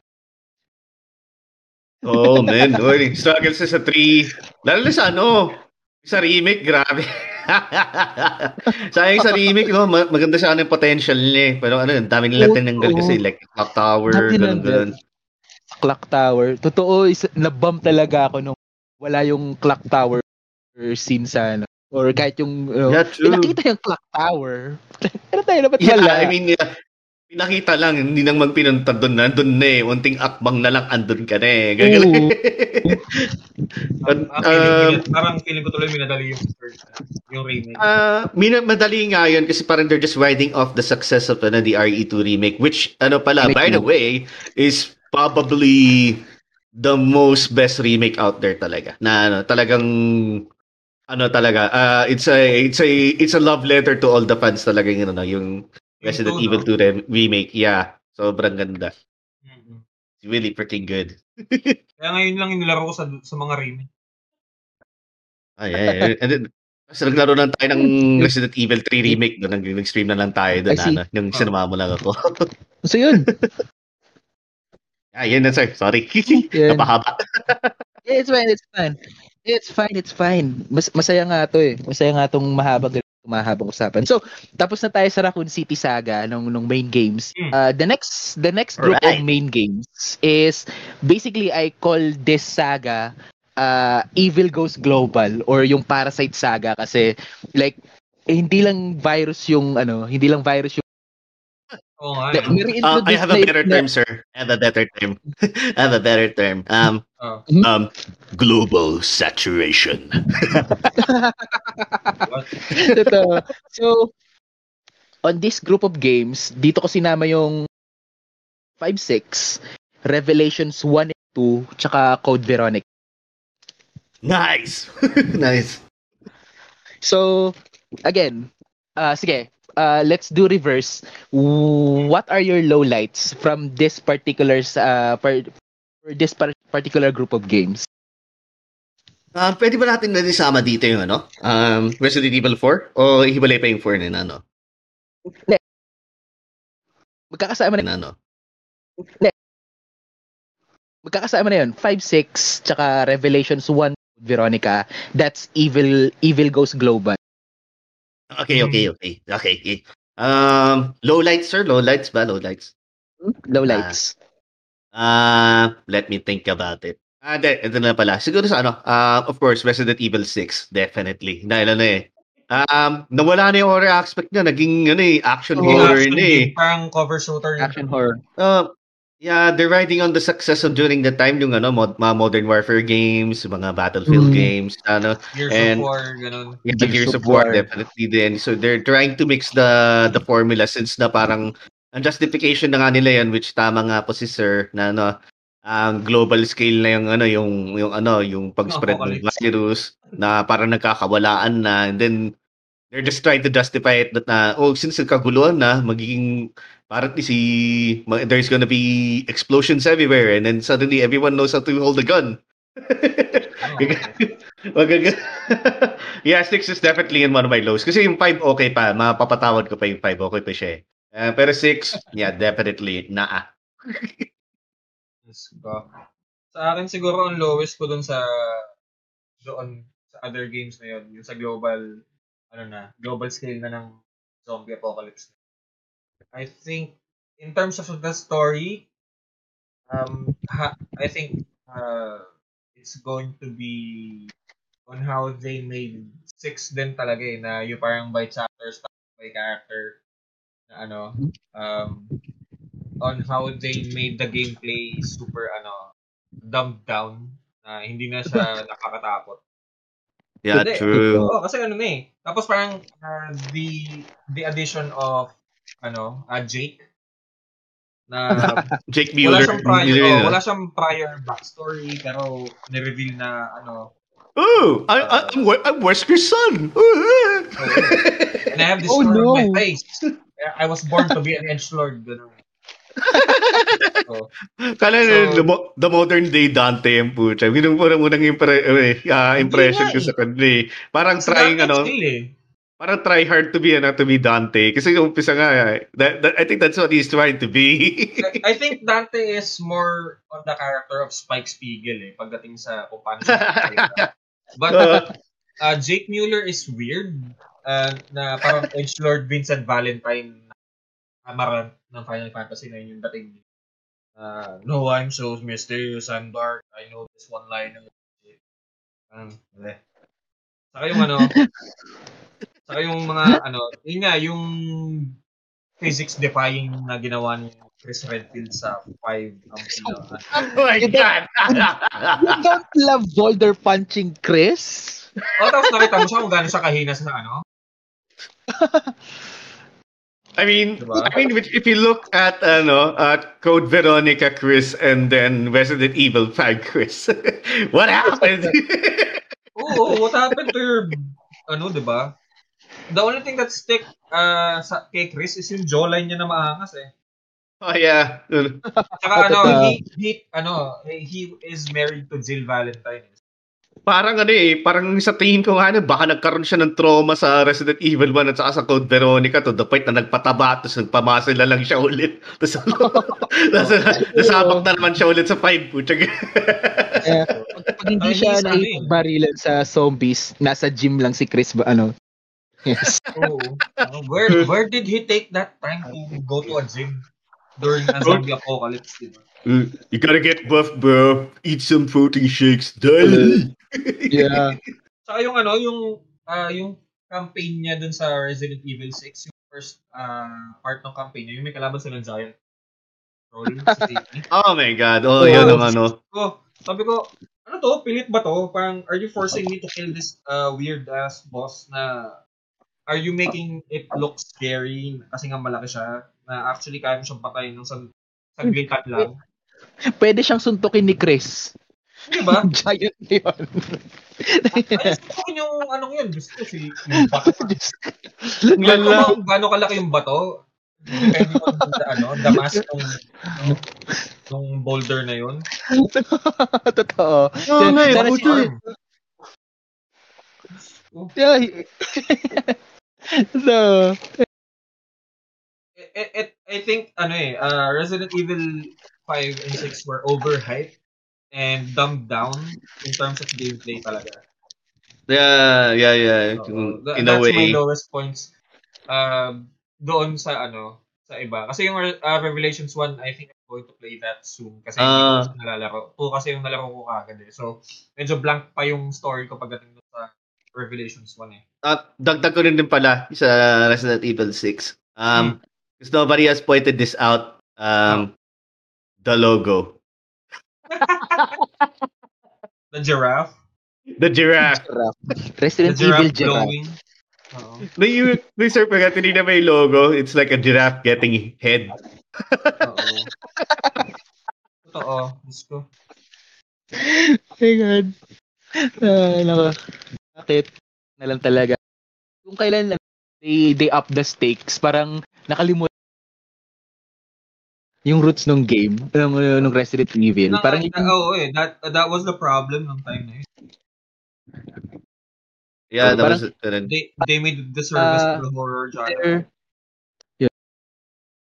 parang nagano sila, they're more focused na kung paano market yung Resident Evil into into a wider audience. Putan nila Ah, kung paano sila nakakuha ng audience in the first place. Yun nga, sir, ipapoint out ko nga yan eh. I think they tried experimenting into yun eh, in, a, in a different audience eh, which is yung mga Mm. mala action eh. And, Oh.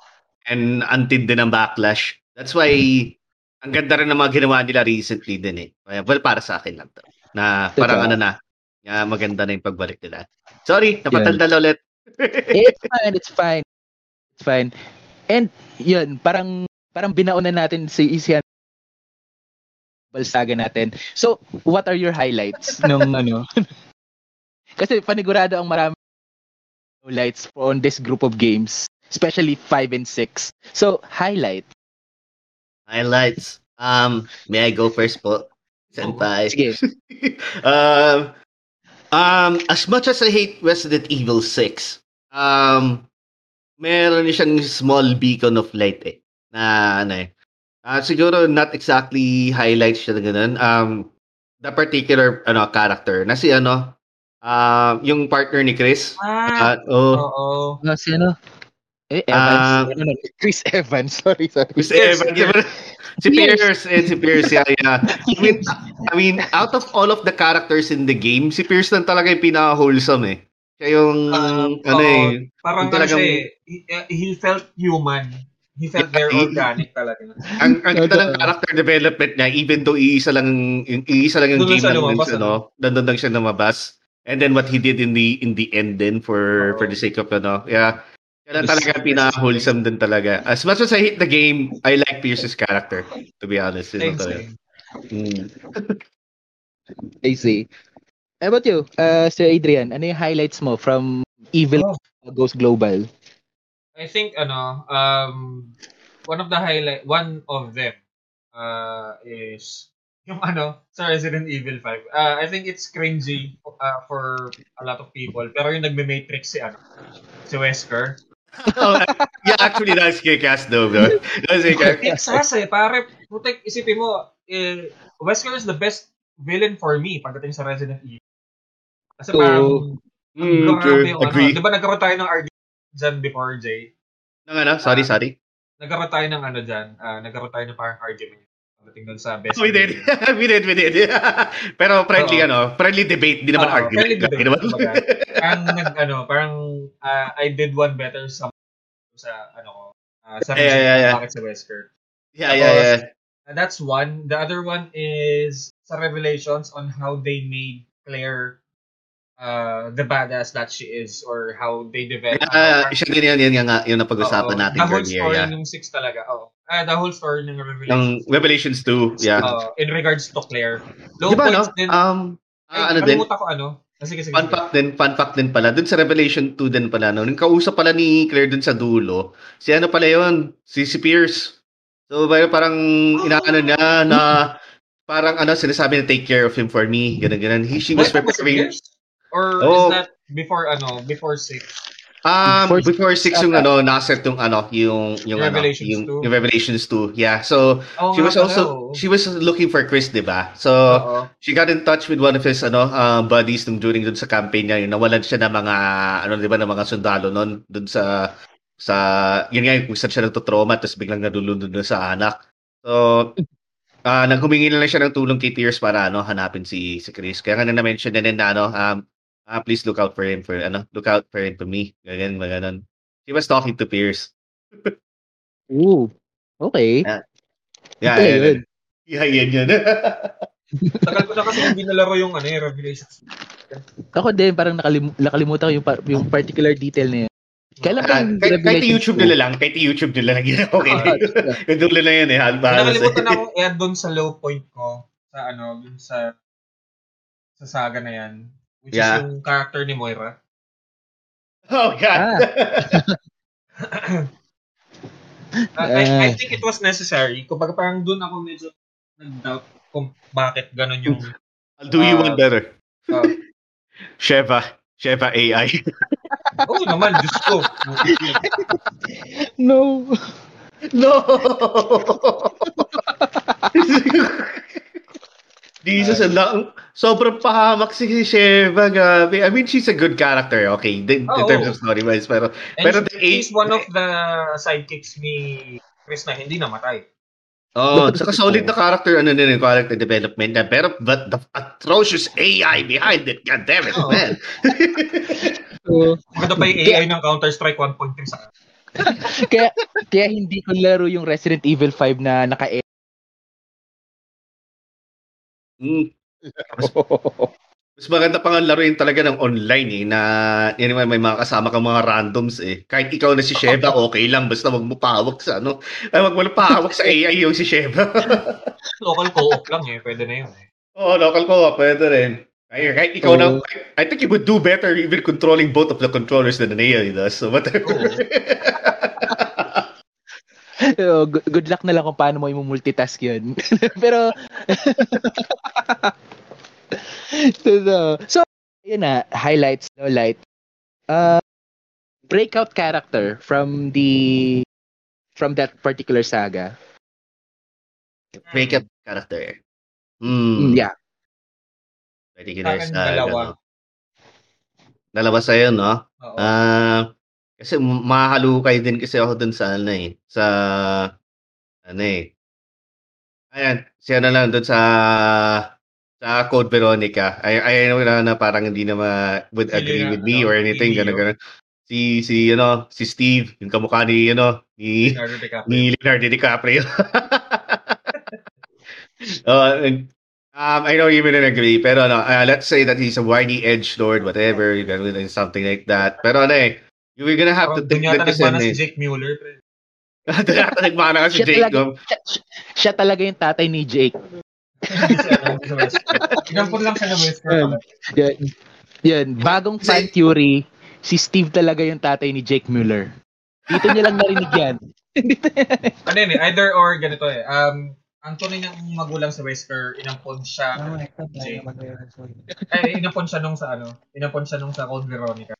Uh, at saka ano, uh, siguro on Code Veronica na rin din kasi because uh, to be frank talaga, um, Code Veronica really, really needs a remake or at least an, a Oo. remaster of the game.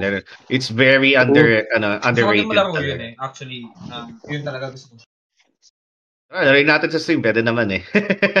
Ah, ah, ang tao dito. Ayan, um, out of that game pala, ah, siguro ano, I would pick yung si, si Ashford. Yeah, kasi ano eh, ah, he's a very interesting villain eh. Ah, yung tipong kino-cosplay niya pa yung ano, he pretends to be his si- twin sister while during nag-ano siya. Diba? Ah, si, Yung, yung Ashford twins nga, no, yung isang sister niya kasi nagpa-sacrifice para magpa, yung in-inject niya yung sarili ng ano, yung parang virus na yun para, ah, yung ano, para na ng ano, it, it takes years for it to ano, to to grow inside kaya na frozen mo na siya. so, Oh, wala, yun lang. ano. I, I just wanted to point him out din na, ano. Ah, ang- ah, medyo, ano, witty din ang ano niya. Ah, for me, at least, yun lang. Ito. To true, true. So, yun na. Uh, yun. Uh, we're done with uh, the Global yun saturation. nga, global saturation. Uh, the Parasite Saga. So, uh, yung last na group is actually dalawang games pa lang yung considered. I called it uh, Back to the Mold. uh, it's Resi- So, yun, Resident Evil 7 and Resident Evil Village. So, bakit back to the mold? Kasi parang ano, yun, they try to go back to the roots. Tapos yung ano, yung main na ano, yung, Formula na, iniba na. oh, yung main formula na in- in-introduce, ah, hindi siya virus, hindi siya parasite, mold. So, yun, back to the mold. Oh, God. All right. I'm excited for this. I'm excited for this. Hmm, sige, so, sige, pa- paghalu-haluin natin yung ano, favorite character from these two games. Um, Hindi ko pa nalalaro. ayan si Agent kasi di pa na paglaro. Pero Ano, familiar ka ba di ba si- sa ano? Sorry? Sino, sino? Lady Dimitrescu, favorite character. Ah, si ah, Lady Dimitri, ano, Dimitrescu. Uh, Dimitrescu, of course. Ay, I see you're a man of culture. I know, right? That's Oh, oh, geez. pag, ano eh, ang cute nung kung paano siya ginawa na she's a vampire monster something. 8 feet tall. Oo nga eh. Kasi tangkad ni Kratos eh. Sabi, Then, ah, sorry, sorry. Sige, go ahead, sir. Go ahead. oh, sige. Uh, breakout character, parang wala nang favorite. Maybe Chris. Kasi like, nag, medyo normal na siya. Oh, by by this time. Uh, Bumalik siya nanunod- sa boulder smashing eh, which is uh. 80. Nakita ko nga ending nung 8 eh. Sa- Sabi ko ba, parang ano ah, ang laki pa rin ng biceps ni Chris, pero wala siyang sinasapak na bato. wala na, wala na, Oh, wala na. Normal yeah. na siya. Yeah. Normal, na- Uh, normal na tao na siya ulit. Tsaka parang feeling ko hindi bagay sa kanya yung fitted na Nixo. Uh, may share pala ako din na favorite ko doon na ano, sa, sa, sa, sa dalawa. Um, paborito ko siya rin eh. Paborito ko si Duke. Oh, Oh, no, no, no, Duke. Ah, sobrang ano eh, sobrang fine gentleman talaga eh. Despite his ano, um, ah, grotesque appearance, ang ano eh, Oo. ang napaka-gentleman eh. Nagiging ng dating niya. Oo, ang classy niya. Duke, niya eh. yes. Uh, by the way, did you know that he uh, he used to be dapat kasama sa lore as one of the ano uh, one of the yung tawag dito Lords? Yung mga lords uh, and yung kanyang ano yung kanyang lugar is actually yung wagon niya so you can, if you can Oh. see ano if you can see yung wagon niya is the shape of a house which is supposed to be yun yung ano niya he's a Yung traveling traveling lord siya Ah, I see. Pero buti na lang ginawa siya. Pwede Oo nga. guide. Guide ng ginawa yeah man you get to see him once in a while di ba Ay, Oh. Sorry sir, ano? Ah, share lang muna ako sa Delta na. Ibumit ko lang to. Babalik ako. Go lang. So, yun. Hmm. Ah, Ay, the nakalimutan merchant. ko yung ano ko. Ah, Hmm? Nakalimutan ko yung highlight ko dun sa Ay, Sige. yung parang breakout character ko dun sa kanina. Sa Hmm? Global Saga. Ayun, sige. Ayun, ang I think ang breakout character ah, dun si ano, si Pierce lang si Sherry Birkin. Ay, totoo. Sherry Birkin, best girl. Oo, kasi ano eh, um, I think yung the way, di ba si Sherry yung ah, Resident Evil? Oh, bata. sa Resident Evil 2.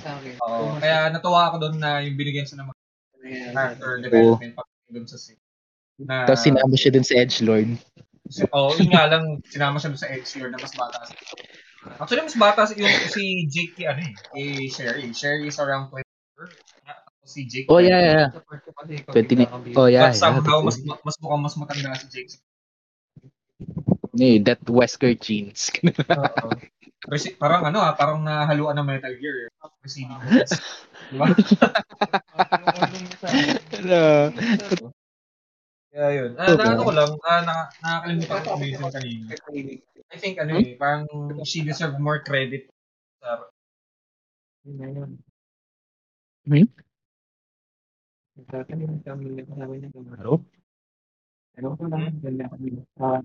Ayan. Yun nga. Ah, la, siya pa. So, ito, ah, move on tayo. Ah, favorite weapon Resident if yun, may- you're familiar naman with, diba?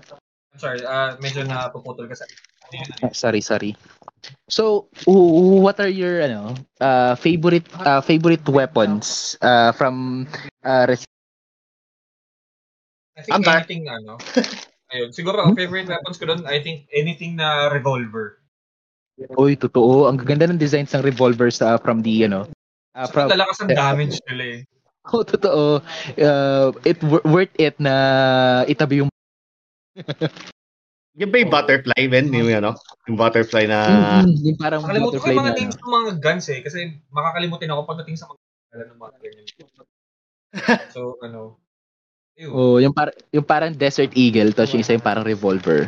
So, yung, ah, I'm a big fan of revolvers eh. Na, yung sa mga magnums na 357, Mm. ganyan. So, True, yeah, true, pagdating true. doon, ano, pagdating doon, uh, I think, uh, adding a revolver in a zombie apocalypse ano eh, is unnecessary but it's Oo. So, pangano lang talaga if you just wanted to bust really some some heads uh, with a Oo. revolver. With and, style. ano, Oh, oh, with it's kayo nun style. bigla, no? Ayun. Paano ako doon? Feeling mo cowboy ka eh. Tapos, Ah, ah, ano to, yung ano, ah, best weapons uh, in the Yes. two games. Yes. Um, ah, share ka sa akin, ano, ah, para kami ni Sir Adrian kasi ano eh, um, may din kasi mag, ano, ma- mag-firing range ah, sa pag-shoot ng guns. So, and unfortunately, uh, I'm left-handed. So, very limit limited yung mga barrel na pwede, pwede kong gamitin. So, Ayun. Ah, kasi no, if I use a right-handed pistol, ah yung ejection ng bullet ng mga casing tatama talaga sa buka ko since I'm gonna be using my left hand. So, dapat na, dapat talaga na sa kabilang dulo lumalabas yung ejection nun, which is for a left-handed gun. Eh, pero yung mga left-handed guns are usually quite rare. Basta, yeah, true. Hindi right gawin there. mo. Gawin mo yung ano, yung paano humawak si ano, Death Duck sa Um, Soul Eater. Pabalik tayo. Ganun mo hawakan yung barel. yung pinky finger No. mo yung kalabit. no? Oh, Ah, ma ano ko yan, ma-unlearn ko yung gun discipline yun, yan, puta Pero ano, um, ayun, so unfortunately, hindi ako makapagamit ng mga, mga pistols like other people do. So, uh, pagdating Ooh. sa gun range, ang parating safe option na binibigay sa mga left-handers na tulad ko are revolvers kasi they don't ano eh, they don't eject um kung saan randomly yung mga bala, ganun ganon. I see, Uh, I see. Mm, Yeah, so ayun, kaya I also love revolvers dun sa game. Kahit hindi siya yung pinakamalakas doon dun sa FF, ah, sa Resident Evil 8 in particular kasi may may mas malakas pa na version siya, 'di ba? Yung ano, oh, yung yung parang Magnum na pistol type na parang ganun ganun. yung pistol type. True, true, true. Yeah. Pero itong ano, revolver na to na, ah, it kicks ass. Yun na yung tsura nila. Totoo, totoo. Ah, yeah, revolvers are cool. Uh, highlights. Highlights from the you know, recent two games uh, from Resident Evil. Si Jay lang yung may alam dyan kasi hindi ko pa nalala ko talaga. Uh, sige, I'll, I'll speak on behalf of Losing Streak Gaming then. um, yung ano, um, The House at Benevento, yung, yung, yung ano, yung, yung dollhouse, grabe. Ooh. oh, man, PT, ano, PT vibes. yung PT vibes, sir. Um, ano pala yun? Um, fun fact also, um, it's based on dun sa ano, yung dapat maging ano, yung beta version of ano of Resident Evil 4. So there are two kinds of Resident Evil 4 before what we actually knew Resident Evil 4 is right now. Yung unang version niya, which ultimately became na scrap Devil version Cry. na, na naging Devil May Cry series. Yung, ganun yung, ano yung una. And then yung pangalawa, eh, yeah, yung na, na heard, uh, most people have already heard of that. Pero yung ano, not all have uh, or rather knows yung yung naging Resident Evil after that which is yung ano yung tinatawag nilang ano, fog version. Yung Mm. this involves yung ano, yung yung camera angle niya is ano, um ano tayo ito? Um fixed camera angles pero nandun si Leon, tapos 3D environments and then yung mga kalaban mo dun men puro mga multo. And then mga yung mga ano din, meron ka din mga kalaban doon na mga maliliit na mamanika na nananaksak ganun ganun parang demonic toys. So I see. um, they scrapped the idea of that because uh, the the creators thought of it as it's too paranormal for Resident Evil. so yeah, kasi in a sense it's really ano, it's really paranormal talaga for for its time nang kung wala pa doon yung story na yung alam na natin today. Um, And then they paid a homage on it dun nga sa section dun sa House of Benevento which is yung yung mga puro mamanika na yung parang kakaiba na. Oo. Na, yeah, yun, highlight ko din yun. Eh, yun yung parang nagpabalik, parang nagbigay sa akin ng na nagla ng ano, ng Resident Evil 1. Yung parang oh parang- yes sir. Oh yeah, yeah. Diba? Hindi siya hindi siya hindi siya sing intense. It's something. Yeah, no, no. Hindi siya intense pero ano eh, all of the horror aspects are there. It's in a confined space, you're alone, and demonic sh- demonic sheesh happens and demo- and you also get a um big ass baby na nakakahiling ka na hinahabol ka eh, grabe yun. Oh, man. Sorry, Adrian. No, no, no, no. Uh, maybe we could play it on stream, on stream para you would see what I mean. Oo, Yun. grabe, grabe yung section na yun, sobra.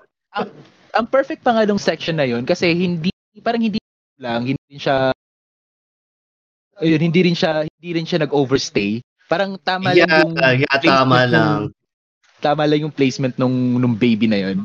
Yeah, it, it did not overpush that everything eh. It didn't even try to be to be ano, to be the main show eh. Pero the impact, bro. The impact. Totoo. Totoo. Totoo yun. Totoo. That's, yeah, that's really something. So yun, ano natin, uh, yun yung uh, natin for Resident Evil. Uh, yes, yes, yes. City, uh, Evil Goes Global, then back to the mode. Uh, oh, sinabi ko na nga, uh, Resident Evil has like over 30. So, yung ibang games will be under under spin-offs. So, eto para para hindi tayo magtagal into into discussing the, the Okay.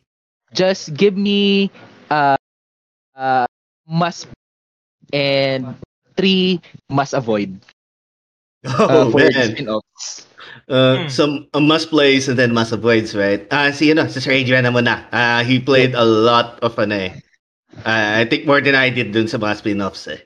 Okay, go ahead, sir. Um, in terms of spin-offs, I think uh, mas play talaga yung Revelations eh. Uh, ano, um, it's basically in between eh. Na-sandwich siya between Totoo. 5 and 6 yata yun.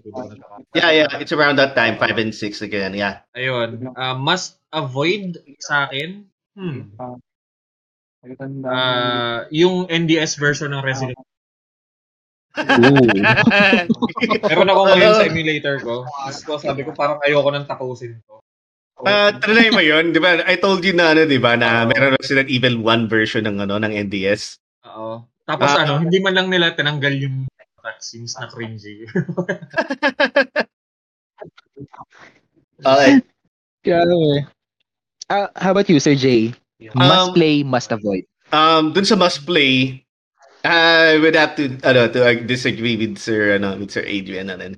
I think really the the the best version of Resident Evil 1 would be ano on the NDS talaga. Kasi ano eh, um kasi ano uh, if you really play it on the ano on the original hardware which I do, uh, I, I still have my NDS right here uh, lying around it. Uh, nilalaro ko dun yung ano, Resident Evil. Um a lot of people know na may stylus sa eh, ano diba sa Nintendo DS. So Uh, if you play the rebirth mode of uh, NDS, meron siyang ano, uh, may mga segments doon na kunwari biglang, oy, knife portion. So you have to dish out your stylus and then hit the zombies with your knife or even try to solve puzzles using your stylus. May lalabas na ano doon na Masubukan Yeah. nga yan. Sige. yung mga mga ilang mga mini games. So Ah, yan. If you play the rebirth mode, you would really, ano, you you would really appreciate it, especially with the mouse over an emulator. Yeah, you did really good play. it. Yun.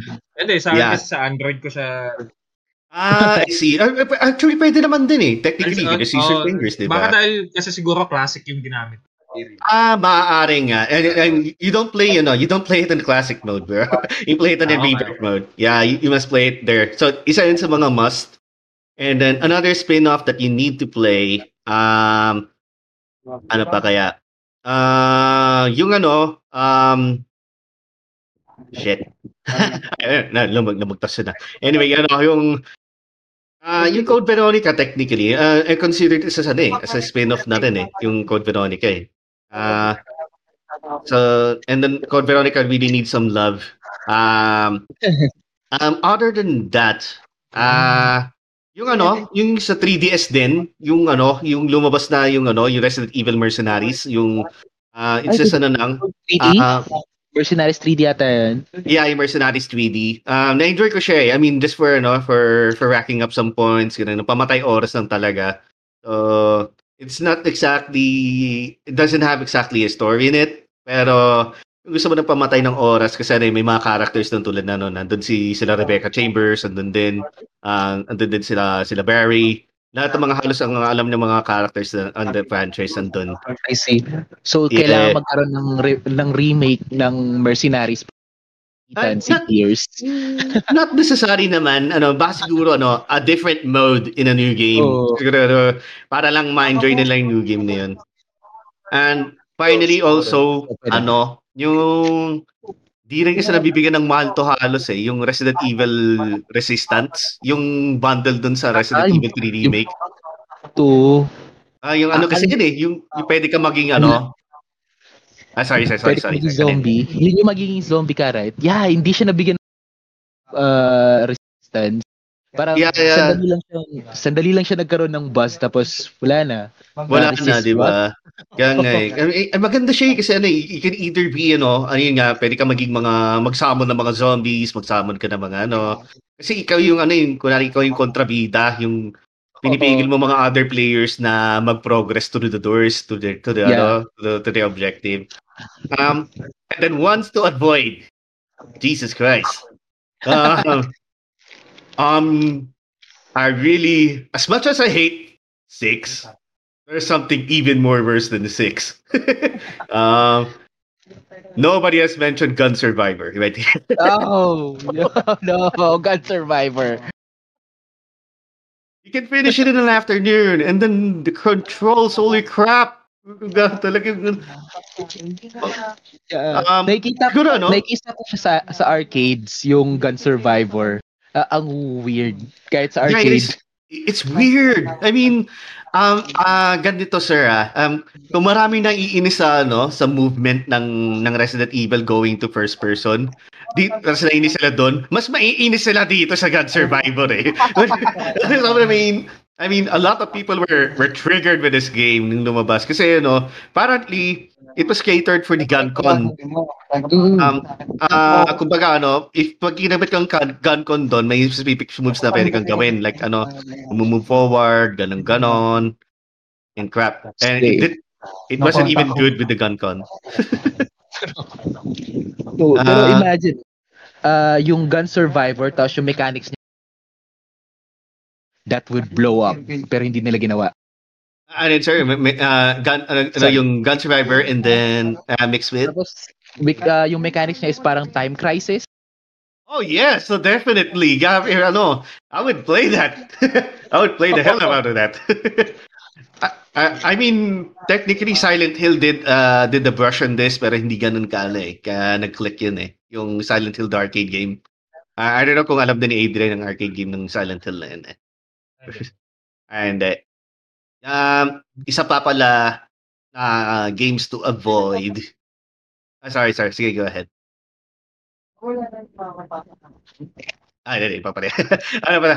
Um, isa sa mga ah try to avoid na rin ang Resident Evil 6 na talaga. I know it's not a spin-off, pero just avoid 6. Six is fun. Hindi ano, Uh, I mean, Pa yeah. ako naglaro nun. yeah, I, I can had agree. fun with it. Pero as a Resident Evil game, uh,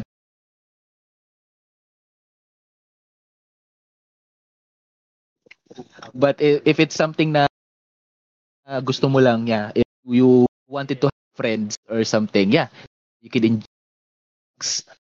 Uh, yeah, sabagay. I mean, ano eh. I mean, if you're just gonna take the story aspect out of it, why not, diba? Pero ano eh, yung Okay naman yung story ng 6 eh. Problema lang doon talaga is yung overhype Yun. and Yeah, yung mish mish uh, yung Ah. mishmash nung ano, nung hindi parang hindi rin nila alam kung anong genre nila. Yeah, they, they, they, they, they, they lost their identity right there. Tatlo lang naman kasing redeeming factors ng laro na yan eh. Si Pierce, si Ada, at si Sherry. Yun lang naman. Hello. so, um, oh, on my end, uh, for for game, um, I really enjoy Umbrella Chronicles. Parang ano siya, uh, it's sort of a summary uh, nung Raccoon City saga hanggang Yun, uh, yun ang parang Gears of War yung datingan ano, yung parang multiplayer din na yung, Nin- I- yung it's on the Wii. So on rail shooter siya. Ah, oh crap, oo nga pala. Yes, yes. Di mo na, nga pala, nakalimutan ko nga pala yun. no? Umbrella Chronicles and also Dark Side Chronicles, di ba? Totoo, like- yun. Yeah, yeah. Must play din 'yun. Dark Side Chronicles on the Wii. Yeah, yeah. Yun. If you wanted yun sa Dark Side Chronicles naman, if you wanted the back and Crosser, uh, that's more than enough for you to play Dark Chronicles. Oh, yeah, yeah, Daan yeah. dalawa. And of course, sa, sa Umbrella Chronicles, Umbrella spend Chronicles. many hours. Uh, Umbrella Chronicles is a good way for you to the story uh, ng Resident Evil plus more. Yeah, true. Ano, parang summary lang siya na quick summary na talaga minadali lang nila dun sa ano, sa sa rail shooting nila which is also technically works ano eh. Para usually kasi mga rail shooters kasi ano eh, easy to consume lang naman talaga eh. True, true. Mm. Uh, and must play, uh, pero this is just like uh, it's it's uh, for your own taste. Uh, uh, Resident Evil, ito. It's this, I forgot the game. Ra- sa Raccoon City din siya. Uh, Survivor ba yun? Uh, yung Yung yung, yung, yung sir, PS2. yun. Ah, yung PS2? Uh, Baka Death PS2. Aim, sir. Or baka sinasabi ni sir yung ano, yung Outbreak. Resident Evil Outbreak, yun. Outbreak. Yun. Outbreak then Outbreak File 2. I really enjoy that game. Ako, ako talaga, hindi ko na-enjoy yan. Pero at least na-enjoy na sir. ako hindi ko na-enjoy. Ano, Parang ano, it's Resident Evil but yun, may kas- may parang survivor managed. yeah, may ano, Ang daming characters. may management ka nga pala doon, eh, no? Mga, marami kang ma-micromanage ka ng yun yung mga Oo. characters. Kung meron ka ng kamali, may mamatay. ano? Totoo. totoo, totoo. So yun, pa- na-enjoy ko na yun ng And- nice. So, uh, on my must avoid, uh, avoid Operation Raccoon City. Shit. Operation Yeah. Operation Raccoon City, pag, naki, pag nakita kayong copy, sunugin nyo. I've said a lot of things already in my life about Raccoon, I mean, Operation Raccoon City. Yun na yun. yan na yun. Uh, kung nari- narinig ako paano ka-intense yung galit namin sa Operation Raccoon City, so avoid it. yes. Burn it. Burn it. So, yun. Uh, we're, we're done. It's done. Uh, Yay! yan. So, eto. Um, what are your hopes or kung ano, ano yung gusto nyo future Resident Evil games? Oh, that- that's a good My question. hopes and dreams in regards of Resident And Sister Adrian, Sister Adrian. Ganda ng question yun, ganda ng question. Ah, gumawa na sila ng vaccine? Ano ko? Pag, pagkabakuna na sila lahat. Oo. Hindi, ano, um, in terms of the story and lore, um, I've seen the ending of 8 kasi pinakita sa ending. Um, hopefully, maayos na yung ano, maging maayos-ayos na yung story.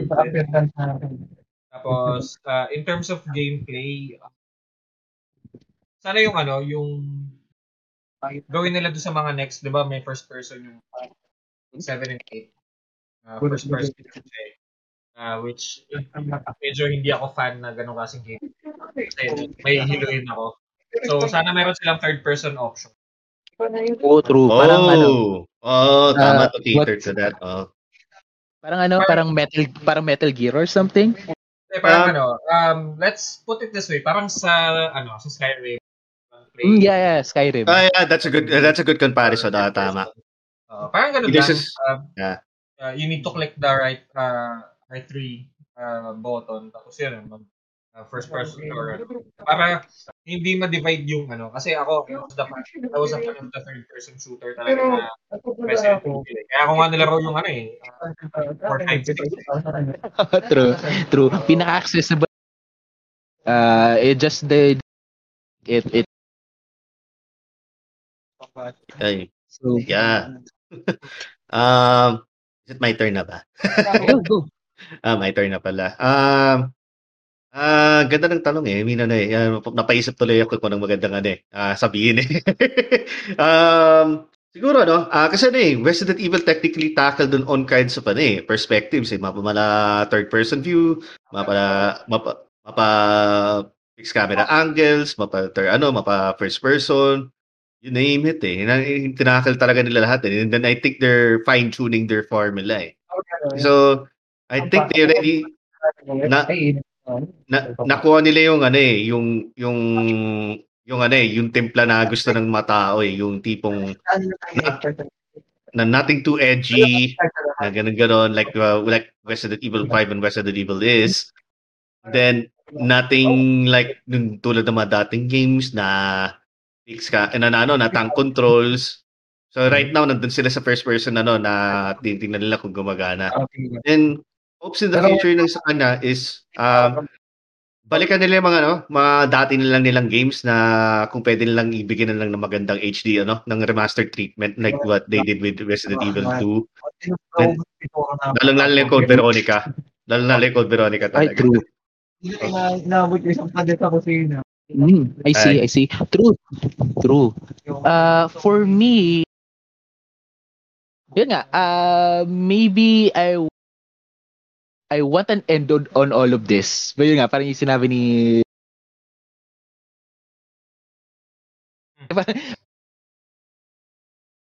Ah, sorry, sorry. I, I, Yan, yun, yun, sa- yun, parang gusto ko ng ano, gusto ko nang matapos ang Resident Evil. Parang the more that you expand on it, parang uh, parang lalo kang mag-stray. Ano, ano, nagkakasgasan na masyado. Na, Oo. ano, na. Oo, we pero need a new ano eh, we need a new thing in terms of the story na hindi lang zombies or mold or oo. Pero ang ano eh, parang ang hirap pa rin sabihin na gusto ko na matapos. Uh, yeah, especially na maraming especially na maraming fans na yung franchise. Totoo, para parang comic books or something. Uh, ang hirap sabihin na uh, sana tapos story ni Batman or something. Pero uh, it's it's hard. Uh, sabihin na gusto ko na matapos lahat to. In the future, yun nga, fine, fine tune nila yung ano, yung gameplay. Uh, get a right mix ng action and horror element. Kasi like nagawa nila sa Resident best Resident Evil, ano, no? O 4. Kaya nga Yeah. Resident Evil 4 yung pinaka-favorite nilang i-port kahit saan eh. Ngayon may, Ngayon, meron ng VR, no? May VR na nga siya. eh. may VR na yung 4. Eh, It, it means na yung formula na ginawa nung uh, Ah, yeah, was they perfect. could use that mold. Uh, it's perfect na kasi. Dagdagan na lang nila ng konting tweaks na lang para uh, para gumanda yung Yeah, Yeah, yeah, that- true. that's that's for me and for the lore ang dami pa ring unresolved na kung kung saan nagtatrabaho si Ada uh, then Oo nga. Oo, di pa na, no? Ano, Siguro, wala, ano pa? wala, wala pa nag-expound ng ano eh, kung, sa, kung sino ba boss niya talaga eh. oo kung sino yung boss eh. talaga Kasi so- sometimes double agent siya, sometimes triple agent pa nga eh. Dinayagan na pa si ano eh. Dinayagan na pa si Ocelot sa Re- Metal Gear eh. Para siya ano eh, para siya naglalakad na ano, para siya naglalakad na Jojo. Siya, she's the, eh, she's the main epiphany ng ano ng Deus Ex Machina eh, na magugulat ka lang na ah, ah, pagtalikod mo, ah, she's gonna F you up. Man. Lalo na sa 4. Punta na yun, pagdating na sa 4, ano, yung biglang iiwanan na pala si Leon na naman. So, yun nga. So, yun. Uh, yun, res- resolve sa plots. Uh, nasa na si Billy Cohen? Or, uh, Kung nga, no? What's si the Billy? Cohen ng ano, Resident Evil Zero, no? Nawala na kagad si Billy Cohen. Baka hindi na siya Oo. Billy ba yung ano? ano. Si Billy ba yung parang nakasando lang? Ah, Nakas- yun ano. yeah, yung yun, nakasandi. ano, Yung kasama ni Rebecca. Oo, nandun Oh, sa rin. Yeah, sa, sa Zero. Oo. di ba? Ah, fun fact Di ba? pala, um, Mhm. yung Resident Evil Zero na yan, it was supposed to be released on Nintendo 64. Pero ano, oh, um, may mga nilabas na na, may nilabas na small demo nun, and it was actually included in some games na pang, pang advertisement nila. Then, good thing yung mga ano dito, yung sa internet, of course, being the internet itself, um, found ways to catch and uh, make that uh, demo available for everyone to use in the public. So if you can oh. Pwede naman alam sa internet yung demo na yun na sobrang ano pa, yung pala PS1 graphics na Resident Evil Zero. Oo. And then, yeah, ano, and then, yun nga, yung pagdating nga ng PS2, uh, ano na, um, uh, Nintendo decided that they want want to make their own next console, which is ano na, the GameCube. And then, that's, GameCube. kaya nauna yung ano, Resident Evil 1, and then, sumunod ng Resident Evil 0 right after that naman nun. Hindi na rin mag- Yeah, yun, yun na yun. So, I see, I see. And maybe ano pa ba yung gusto ko in the future? Basta, uh, maybe yun nga, uh, a remaster of some of the games, especially uh, Code Veronica. Ayan, uh, Yeah. super ganda ng Code. Veronica. Eh, uh, yun nga, uh, medyo nahinder lang dahil yun nga, tank, uh, tank controls, uh, really weird na camera angle. They did, uh, wi- uh, uh, yun, gawin lang nila yung ginawa nila with Resident Evil. Balik nila si Leonardo DiCaprio. I think meron ano eh. Parang may nakita akong clip nun na may gumawa ng remake. Code Veronica. Uh, gamit Yeah, Ah, I think mga uh, Unreal Engine. Oo. It's a mod or something, di ba? Oo. hindi, parang hindi, mod. hindi siya mod. Um, it's, Fan na na, fan-made. Oh, oo. fan-made. Mm, Tapos that's ang ginamit nga, nilang, no? ano, parang ang ginamit nilang sprites is yung uh, RE2 na clear. Ganun. Ah, Oo. So, Ba- ano parang similar to RE engine yung ginamit. Engine dun sa fan-made game. alright, too clear. Parang ano yata yun yata yung sa ano? Sa Dark Side Chronicles ba yun o sa Belly Chronicles yun yung clear doon? Kasi, yung ano, yung yung kung ano yung itsura nung face, yung face model ni Art ni Claire sa Art. ah, ah, gets, gets, gets, gets. Okay, okay. Yun yung yeah, nila. yun. Yun Yun yung nilang nila. Model. oh. Ah, gets, gets. Was alam yun, Third person. Tapos third person yung game. Nice. yun. Hmm. Nice. Sana talaga may So- official na ano talaga. Oh, kaya- uh, yun, Capcom, get to on with it. Remake nyo na yung Mga post afternoon rival schools.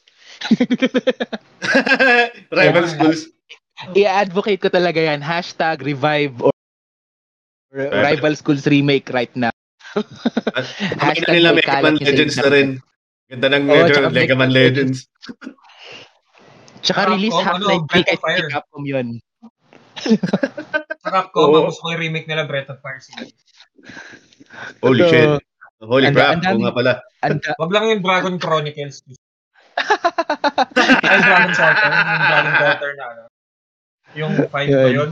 Yung 5 yan, yung 5, yung 5. Dragon Quarter. five. Yung ano na, yung Oh, single shade ano, single shade graphics na ano, na sa PS2. Okay. Nauma yung itsura. Pero yung gameplay niya, ang gulo.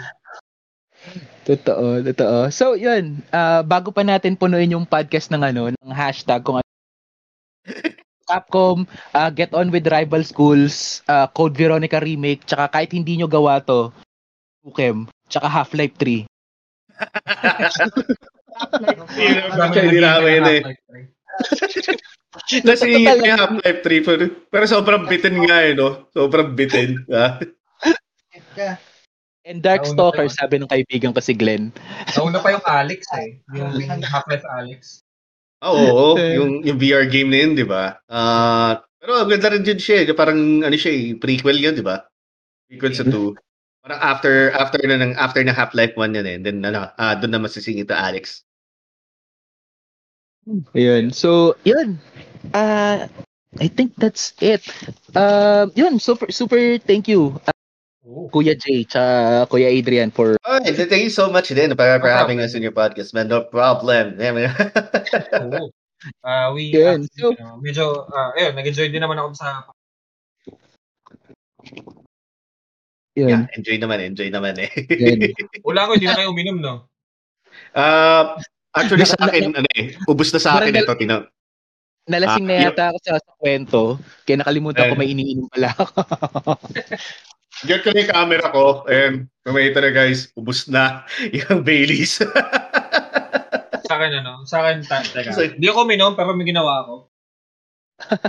na, Ah, nice, nice. Ako din, parang yung pangalawang bote ko ng ng flavored beer, hindi ko nakalahati.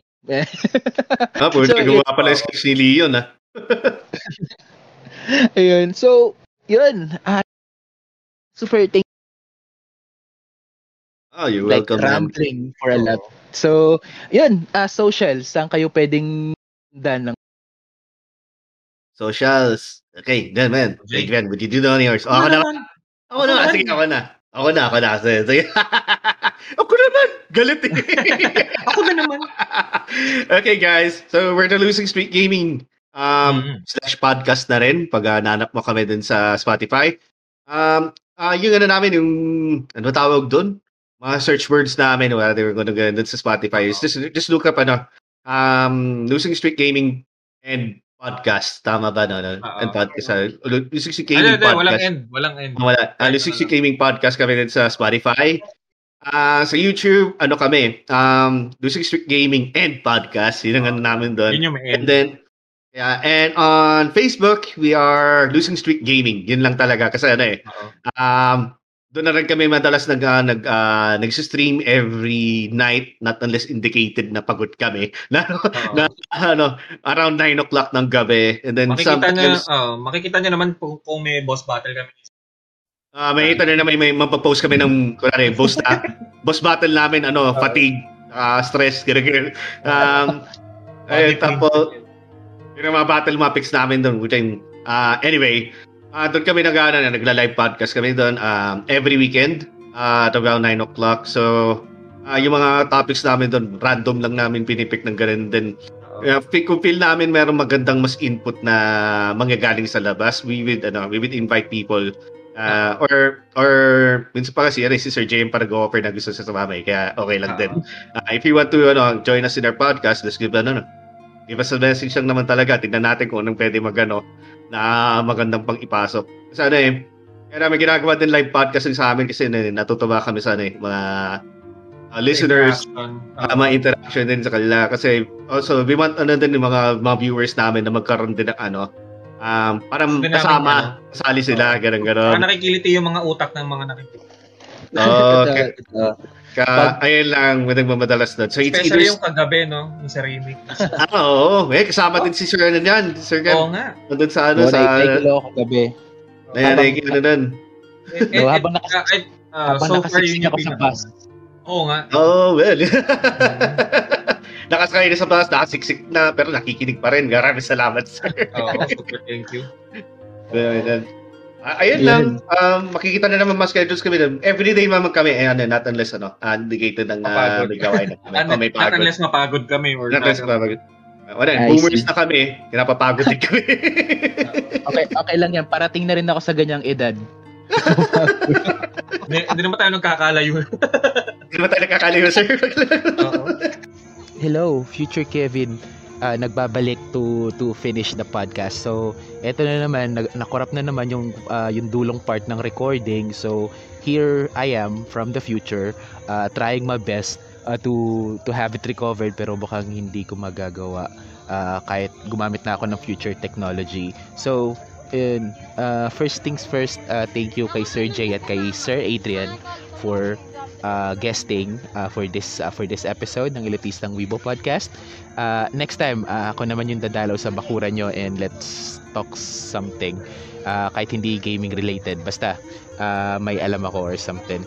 And uh, with uh, with that out, uh, you can follow uh, me or you can follow the podcast on Facebook at uh, facebook.com slash elitistangwebpod uh, Twitter and Instagram at elitistangkebs and uh, with affiliated links for Shopee and Lazada are in the description. Pakigamit na lang uh, before you check out your items para matulungan nyo ang podcast to continue.